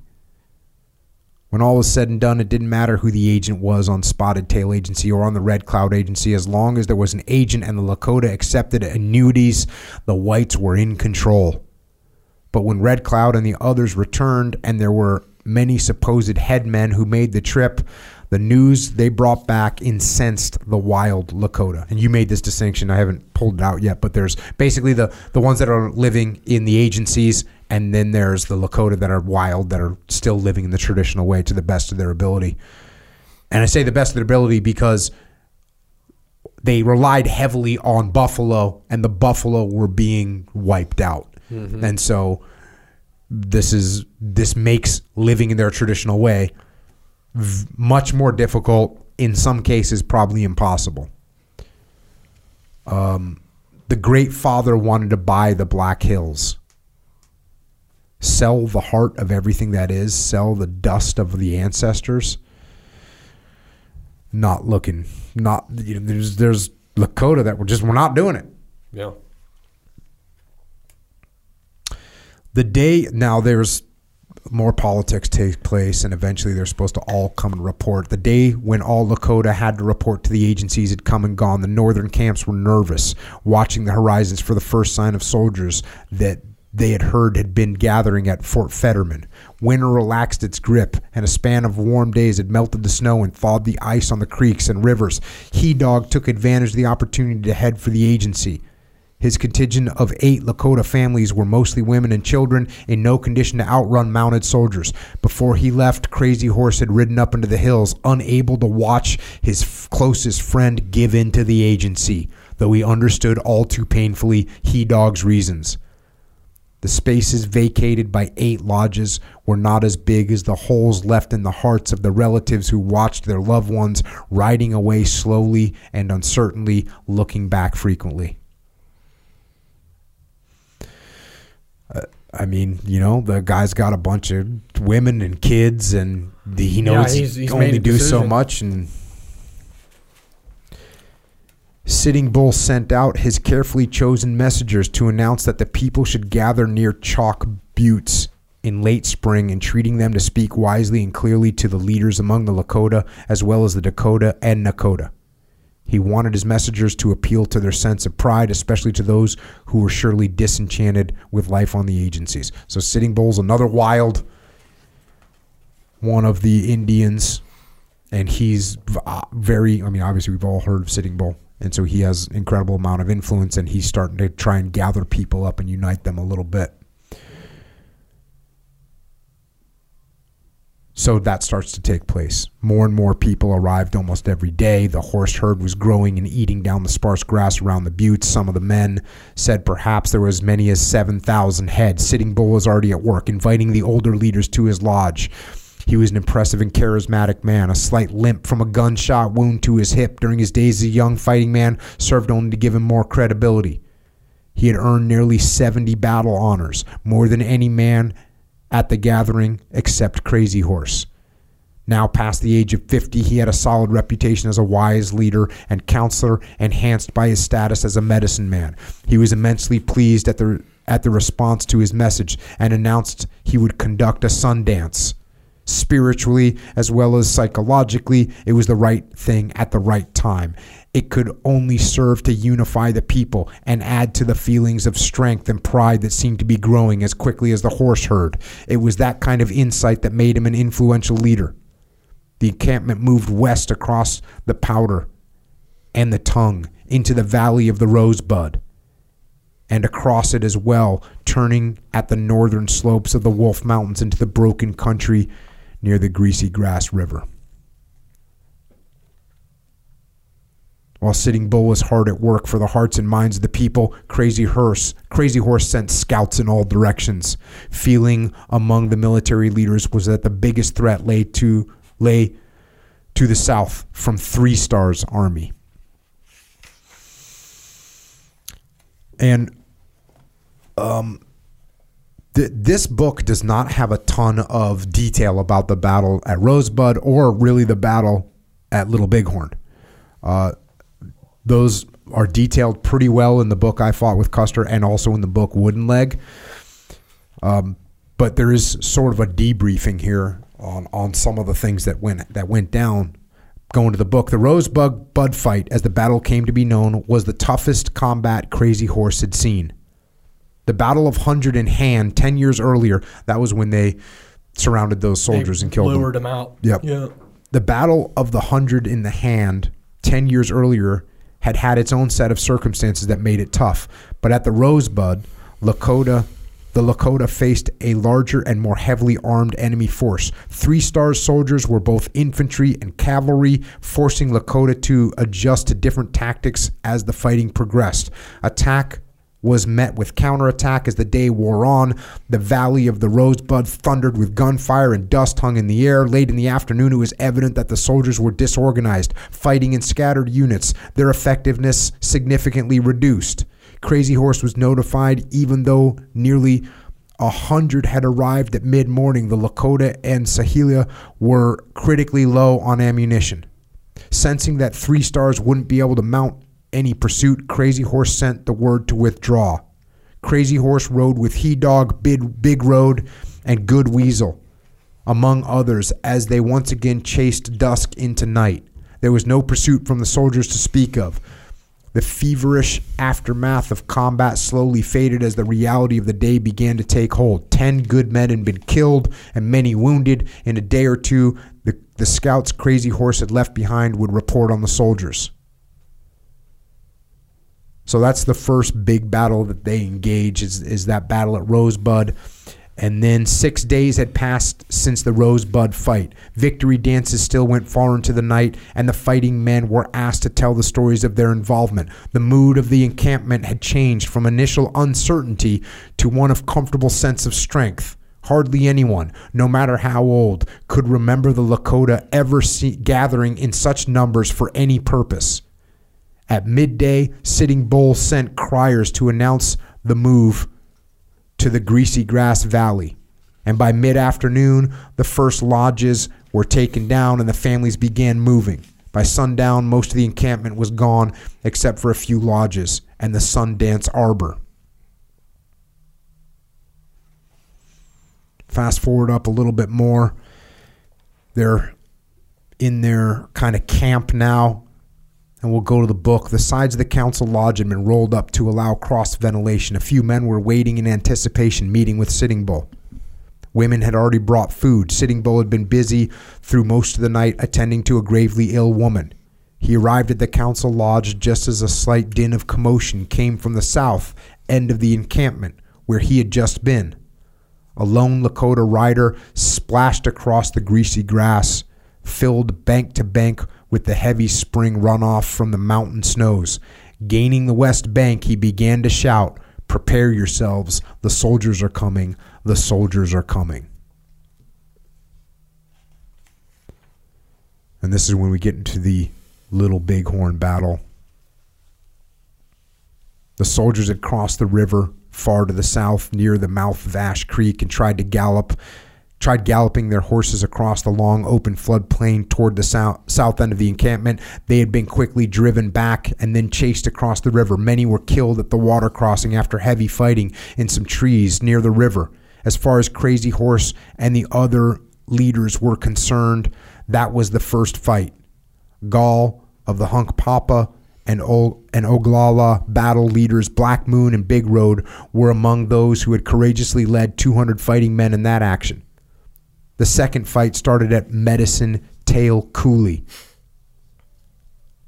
More soldiers had tried to cross into the encampment from the north end, but were stopped by a small, determined group of boys and old men, armed mostly with old single shot rifles. By then, many of the women, children, old people were fleeing to the northwest. Somehow, word had reached Crazy Horse and Gall of the second attempted incursion. Gall immediately disengaged from the first fight and led a hundred men to Medicine Tail and crossed. The soldiers galloped away up a long slope to the north. Crazy Horse had hurried to, to his lodge and found Black Shawl, that's his wife, waiting with his second war horse. The camp was in total confusion. Not only were women and children running away to safety, men were galloping through to hurry to the second fight. Shouts and screams filled the air. Gunshots could be heard to the south, and now thinly to the north. He took his second war horse and gathered as many men as to him as he could. If a second group of soldiers was heading north, north, they could be circling to attack from another direction. It made sense to try and flank them. So he led the men who were with him to an old crossing. Guessing the soldiers would stay on the high ground, he had crossed the river and raced to meet them if they came off the end of the high north south ridge where he knew they lay to the east. On the slopes across the river, they circled to the east and encountered 20 or so soldiers, whom they chased back to the main body. The gunfire never stopped. He heard it as they crossed the river, a continuous sound, rather like someone tearing canvas. Gall and his men, Crazy Horse heard later, stayed in pursuit of the running soldiers, even though they did not gain a ridge. At first, the soldiers were organized, even managing to dismount and form skirmish lines to fire at the oncoming Lakota. But Gall's relentless pursuit broke their lines, and after that, they were running away, and their fire was no longer effective. Crazy Horse led a charge when the soldiers tried to push north off their ridge. By then, gunfire was thinning. It was sporadic, and then there was silence. The second fight was over as he rode through the dust, and he could see how it had unfolded. Dead horses and dead soldiers were strewn along the path they had taken. What's what's different about Little Bighorn Battlefield than, mm-hmm. than Gettysburg is because the scale of it's much smaller. Mm-hmm. They actually they have markers for where these soldiers were dying, and they went back and they could find all the skirmish lines and everything, so you can see it in real, you know, laid out where bodies fell. Um, they came up from the river, then mm-hmm. across, and then just the disaster that happened. I mean, you can all, the, the way it's laid out and the bodies are laid out. You can see that the guys are just trying. The last couple guys are just trying to get away and mm-hmm. getting mauled. Meanwhile, the guys down at the other position, they're surrounded up on that hill. They're waiting for their turn. They're wondering where because Custer mm-hmm. splits forces all Yep. these times, and they're, and they're wondering where did he go? Did he leave us? And some guys kind of push out, and they can see this big swirling thing, and they can see the Lakota shooting down at the ground. They're like, "Oh, oh he's done." And then they wind up getting there under siege. Yeah. Yeah, looking forward to uh, walking that battlefield myself. Um, it, going back to the story here, after that, the the you know Sitting Bull's trying to keep people there, but th- they they kind of start to like it's the fighting's over and kind of people got stuff to do, right? Well, there's another element coming toward them too, and they're like, "Hey, we got to move everybody." Yeah, yeah, and I'm, I'm even going past that. So that Yeah. happens, um, and eventually he says this: "What was left of the largest gathering ever of Lakota, separated into several encampments, moving along the eastern foothills of the Shining Mountain. Soon after the departure from Greasy Grass, small groups began breaking away to head for the agencies. Sitting Bull, like Crazy Horse, was deeply disappointed because they were losing the strength of numbers. Despite the best efforts of Sitting Bull, the people scattered. Some made excuses, saying it was time to hunt and make meat for the coming winter, which was more difficult now because of the scarcity of buffalo. Others unabashedly headed for the agencies. Sitting Bull finally headed north to more familiar territory. Crazy Horse took his people east to the Black Hills, finding a sheltered valley northwest of the mountains to hide the camps. From there, he led raids into the Black Hills.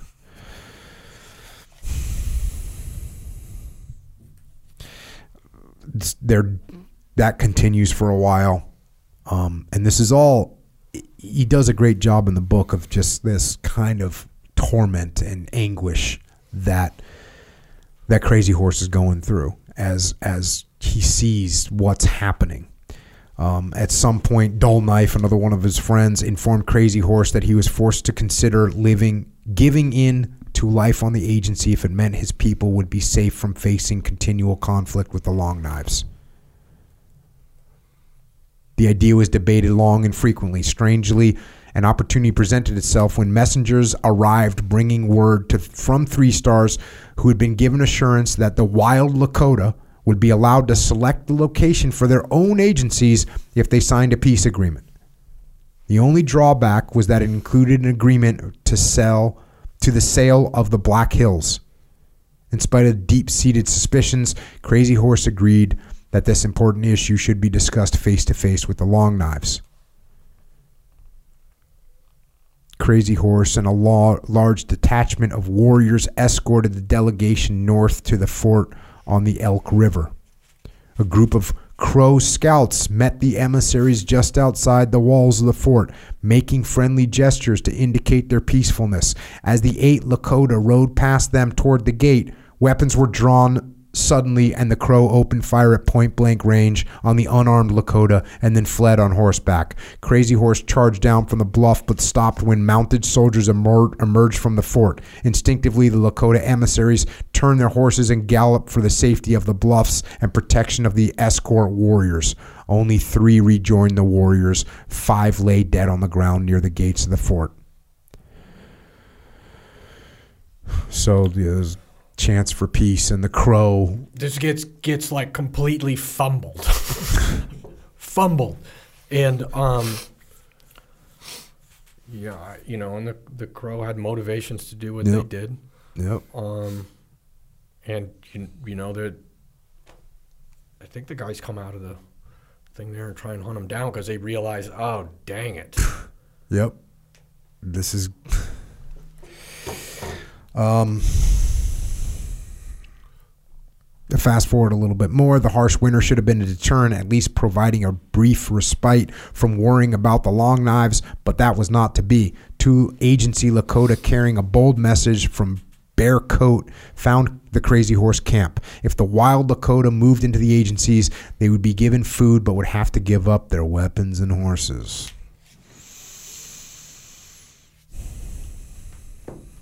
Sword, graciously as ever, assured Crazy Horse's people that it was his idea to intervene because he didn't want his friends and relatives dying when peace and a good life could be had so easily.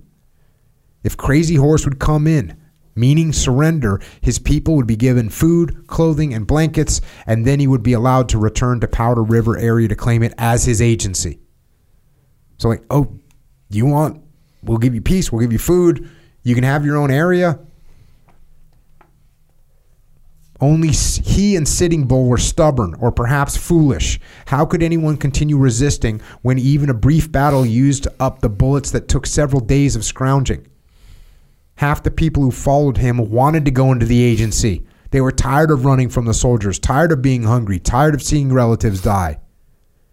They stayed because they believed he had an answer of some kind, something that would solve the problem of the soldiers.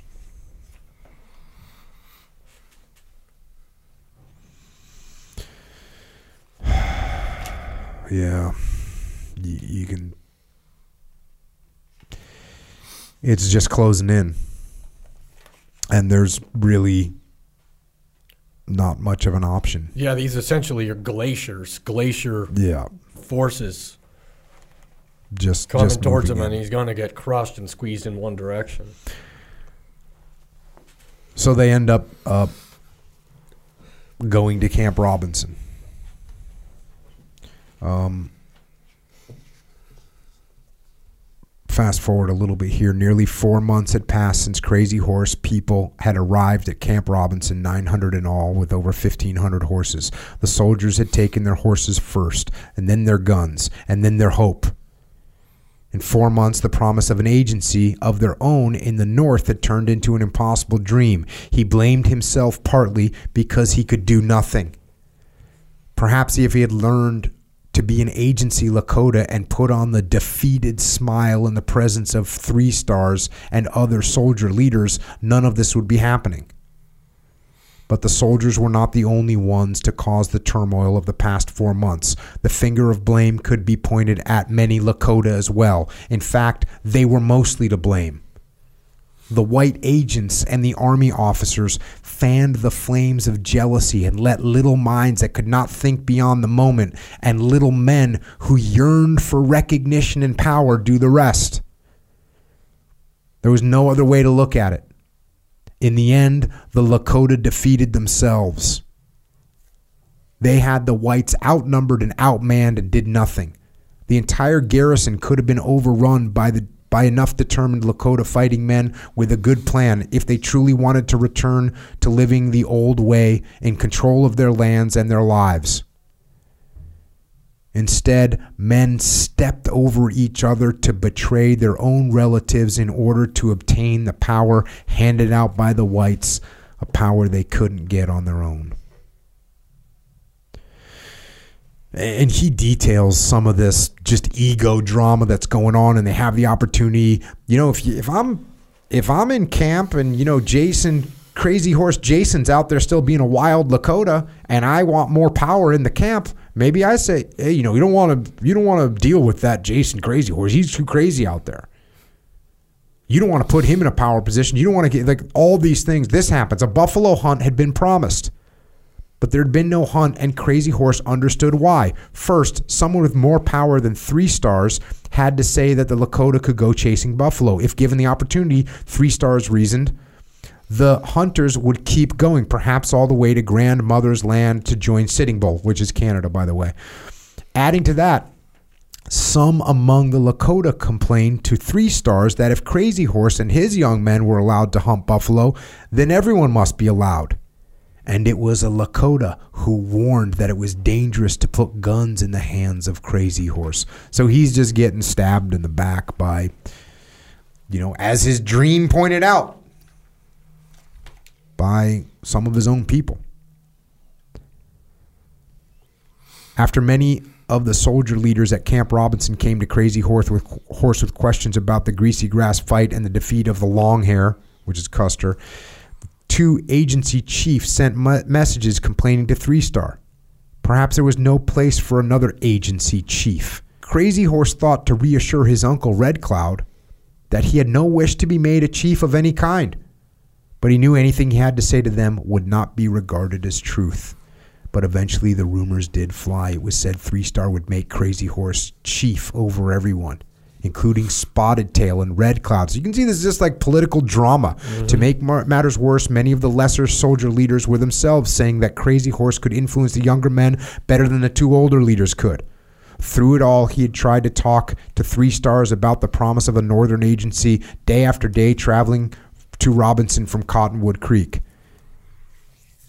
If you want your agency, some of Crazy Horse's friends said carefully in low voices, for it was hard to know who might be listening, you will have to travel to their place of power where the great father lives and speak to him face to face. Of course, they warned, warned if Three Star sends you ahead of Red Cloud or Spotted Tail, they will find a way to make it difficult for us while you're gone. They will find a way to take you down when you return.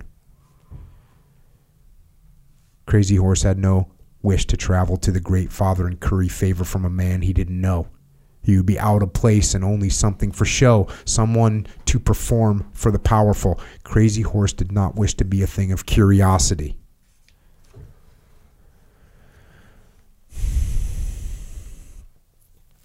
Fast forward a little bit more, and now he's trying to make a deal, man. He's trying to like get it done. He knows what what where these things are going. He's late in the game. but he's trying to make it happen.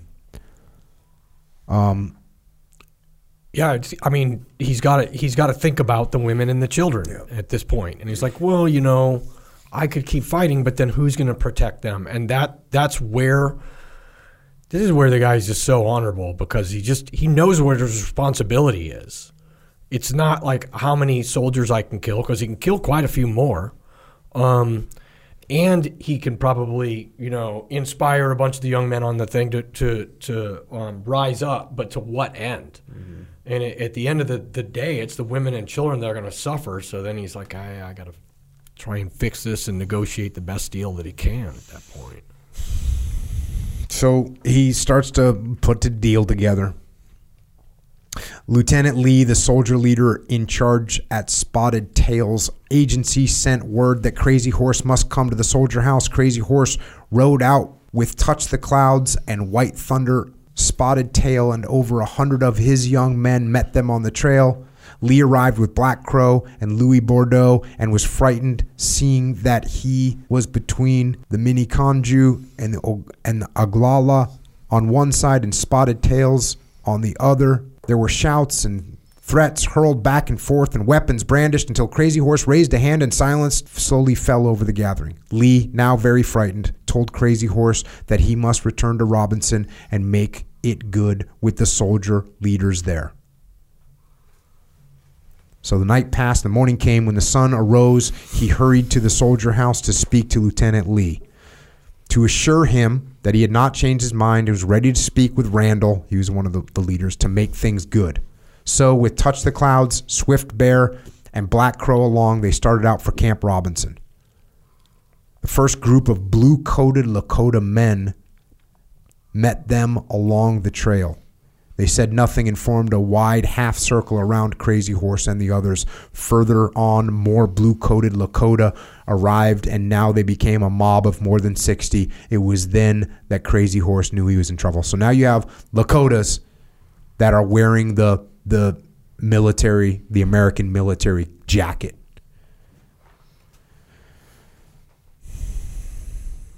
Fast Thunder was lost in the crowd. So too were He Dog and Touch the Clouds. All around was noise of running and scuffling as if men were pushing together. Crazy Horse was pushed toward a square house made of logs, a strange place for Randall to be. Before he could help himself, he was through the open doorway. There was a bad smell. A man with dark hair and braids rose from the corner. Then he saw the iron bars. He spun on a heel and saw a man, little big man, blocking the opening. Crazy Horse shoved the shorter man aside and tried to push past, but almost immediately felt Little Big Man grab both of his arms from behind. With a great effort, he pulled himself free and reached into the opening of his blanket for the knife. Outside, there were shouts of both soldiers and the Lakota. Let me go, he said to Little Big Man. Let me go. The man the Oglala warrior who had ridden into battle with him stood fast. Perhaps it was the blue coat of the soldier that had turned his heart. With a sudden swipe, Crazy Horse slashed the arm of the coat, and immediately blood flowed, and Little Big Man jumped back. With a step, Crazy Horse was outside and there was movement everywhere. More hands grabbed at him from either side, brown hands holding him fast. The strident voice of a soldier yelled. From the middle of the confusion came a soldier, thrusting with the knife at the end of his rifle. Those near him heard Crazy Horse gasp and saw his knees begin to wobble. Brown hands still holding his arms, even as the soldier withdrew the long knife. Let me go, they heard him say quietly. You've gotten me hurt. Then he fell.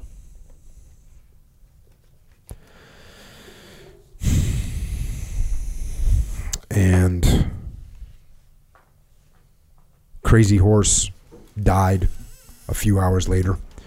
Um, it details that in the book. And yeah, and his dream, the dream that he had, became fulfilled. And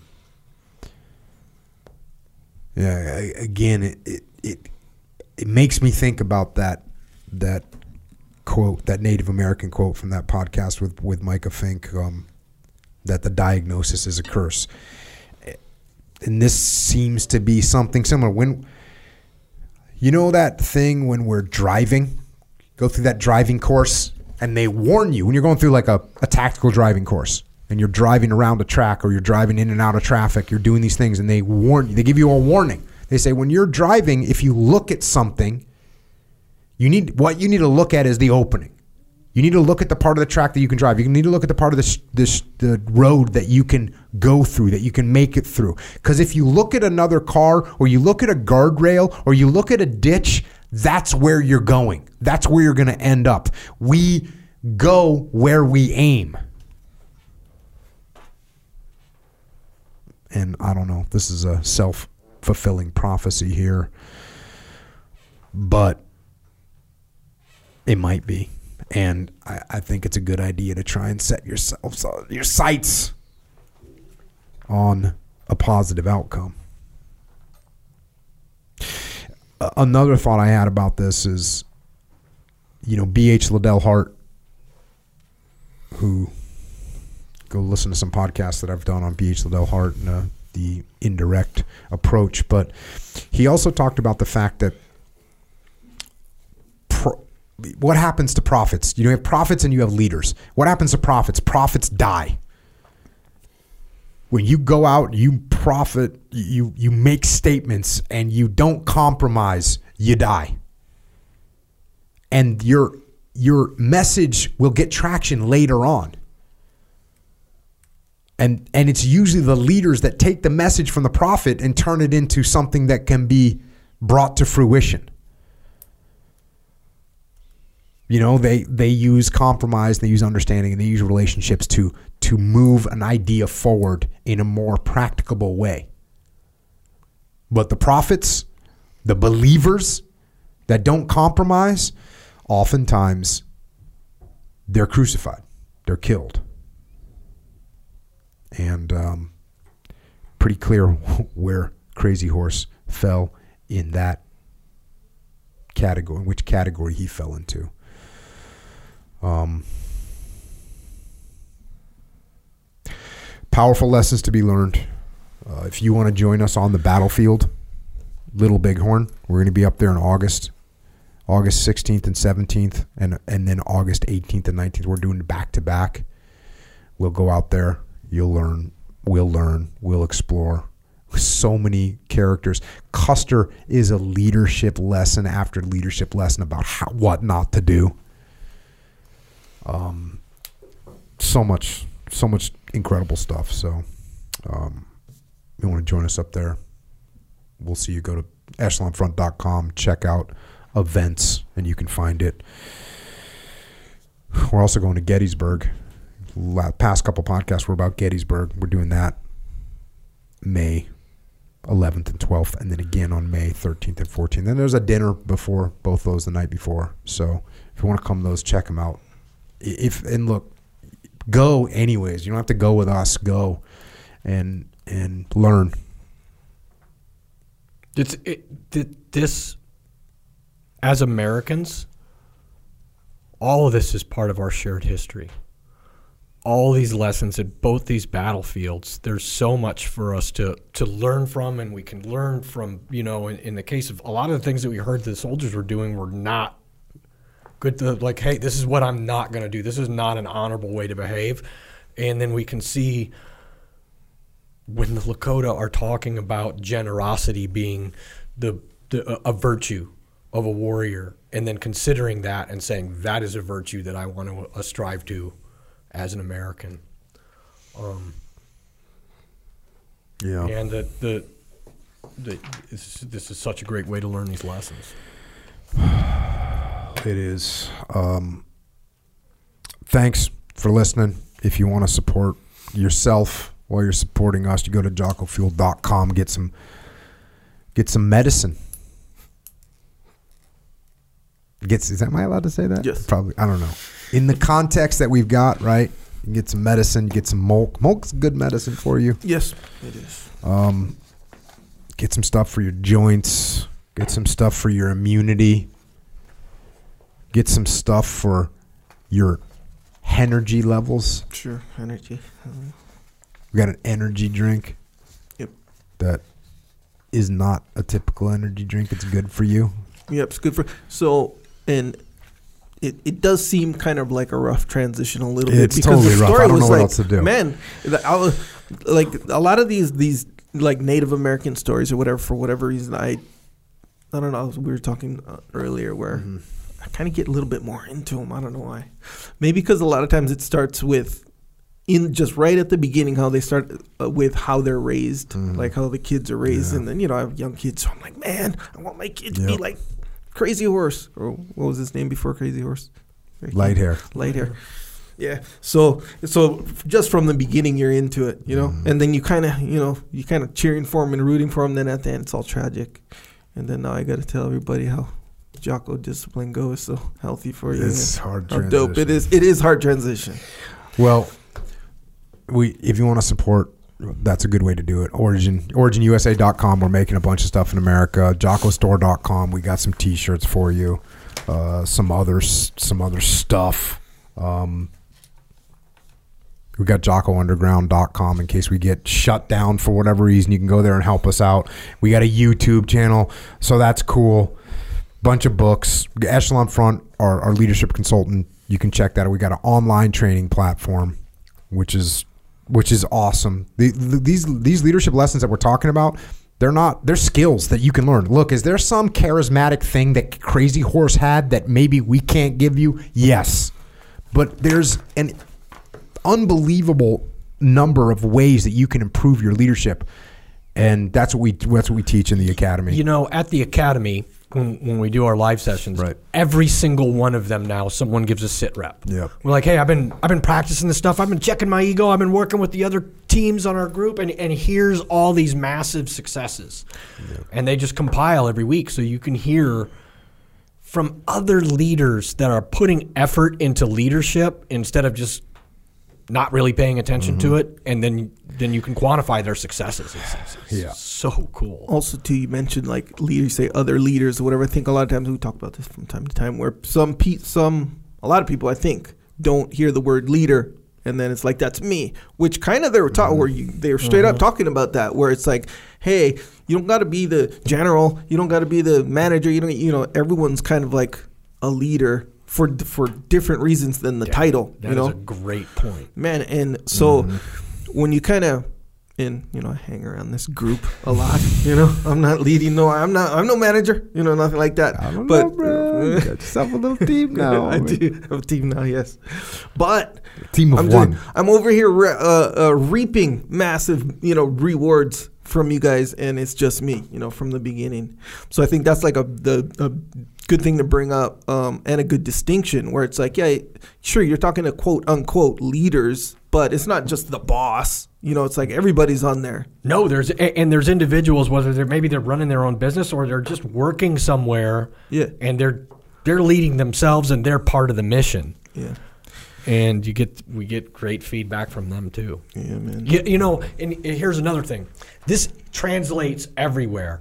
So, in the last couple I've been in, people have talked about parenting issues. Oh, for Parent- sure. Parenting is the leadership straight up, right? man- In yeah, it's the it's the spades. lifetime leadership. And, and they're like, "Hey, I had, you know, I had this issue, and I've been having this issue with my son, and then I realized, wait a minute, it's not my son; it's something that I'm doing wrong, and I've adjusted the way that I interact with them, and now things are great, you know, and they're looking at themselves first and taking ownership. And if that what you just said hits you, if you're listening to this right now and you just heard Jason say that, like, oh, it's, it's uh, something wrong with me as a parent, and you go, oh, that's bullshit.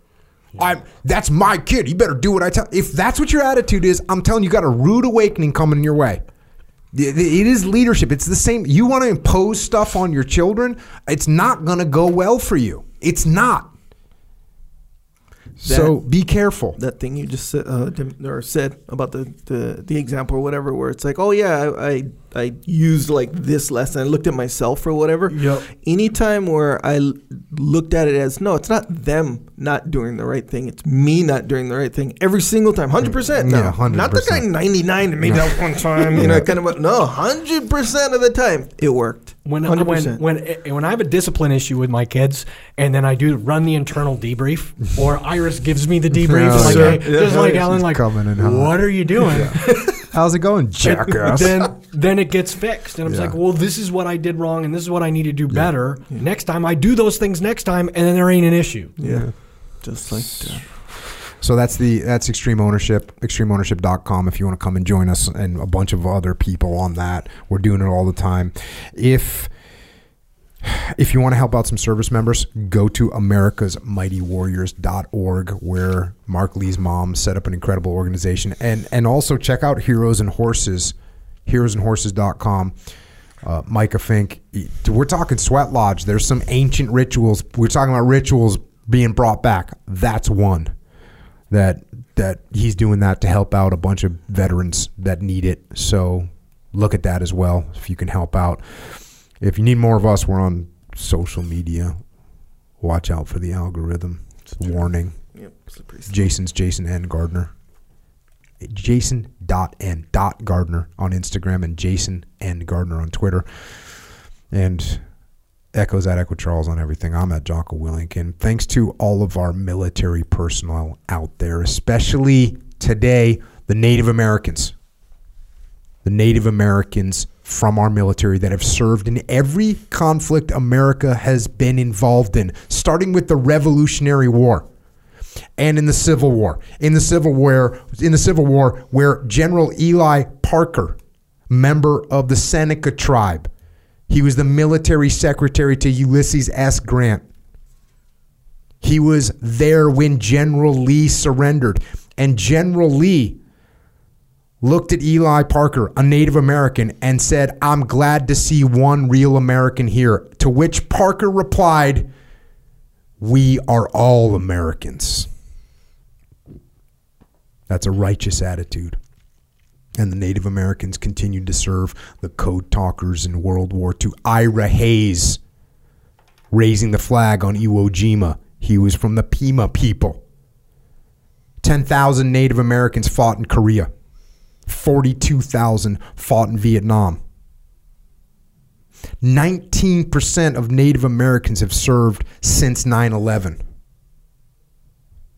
including one named Michael Kenneth Bell, who was a member of the Fort Peck tribes and a SEAL who I worked with briefly in 2005, was a complete warrior, and who was murdered in 2006 when he was home on leave. But a salute to him and all the Native American warriors that serve our country. And thanks also to our police and law enforcement, firefighters, paramedics, EMTs, dispatchers, correctional officers, Border Patrol, Secret Service, and all first responders. Thank you for your service here at home. And to everyone else, there is another account. There's another account of Crazy Horse's death from a man named Charles A. Eastman, who was a member of the Santee Dakota tribe. And he was the first Native American to be certified in Western medicine. He wrote a book called Indian Heroes and Great Chiefs. And in that book, he reported that crazy horse. And that book was written maybe 1915, 1920. In that book, he reported that Crazy Horse, after he was stabbed with the bayonet, he didn't say, Let me go, you've hurt me. What he said was, Let me go, let me die fighting. And I don't know which one of those is more historically accurate, but that sounds like a good plan. Let me die fighting. And until next time, this is Jason and Echo and Jocko. Out.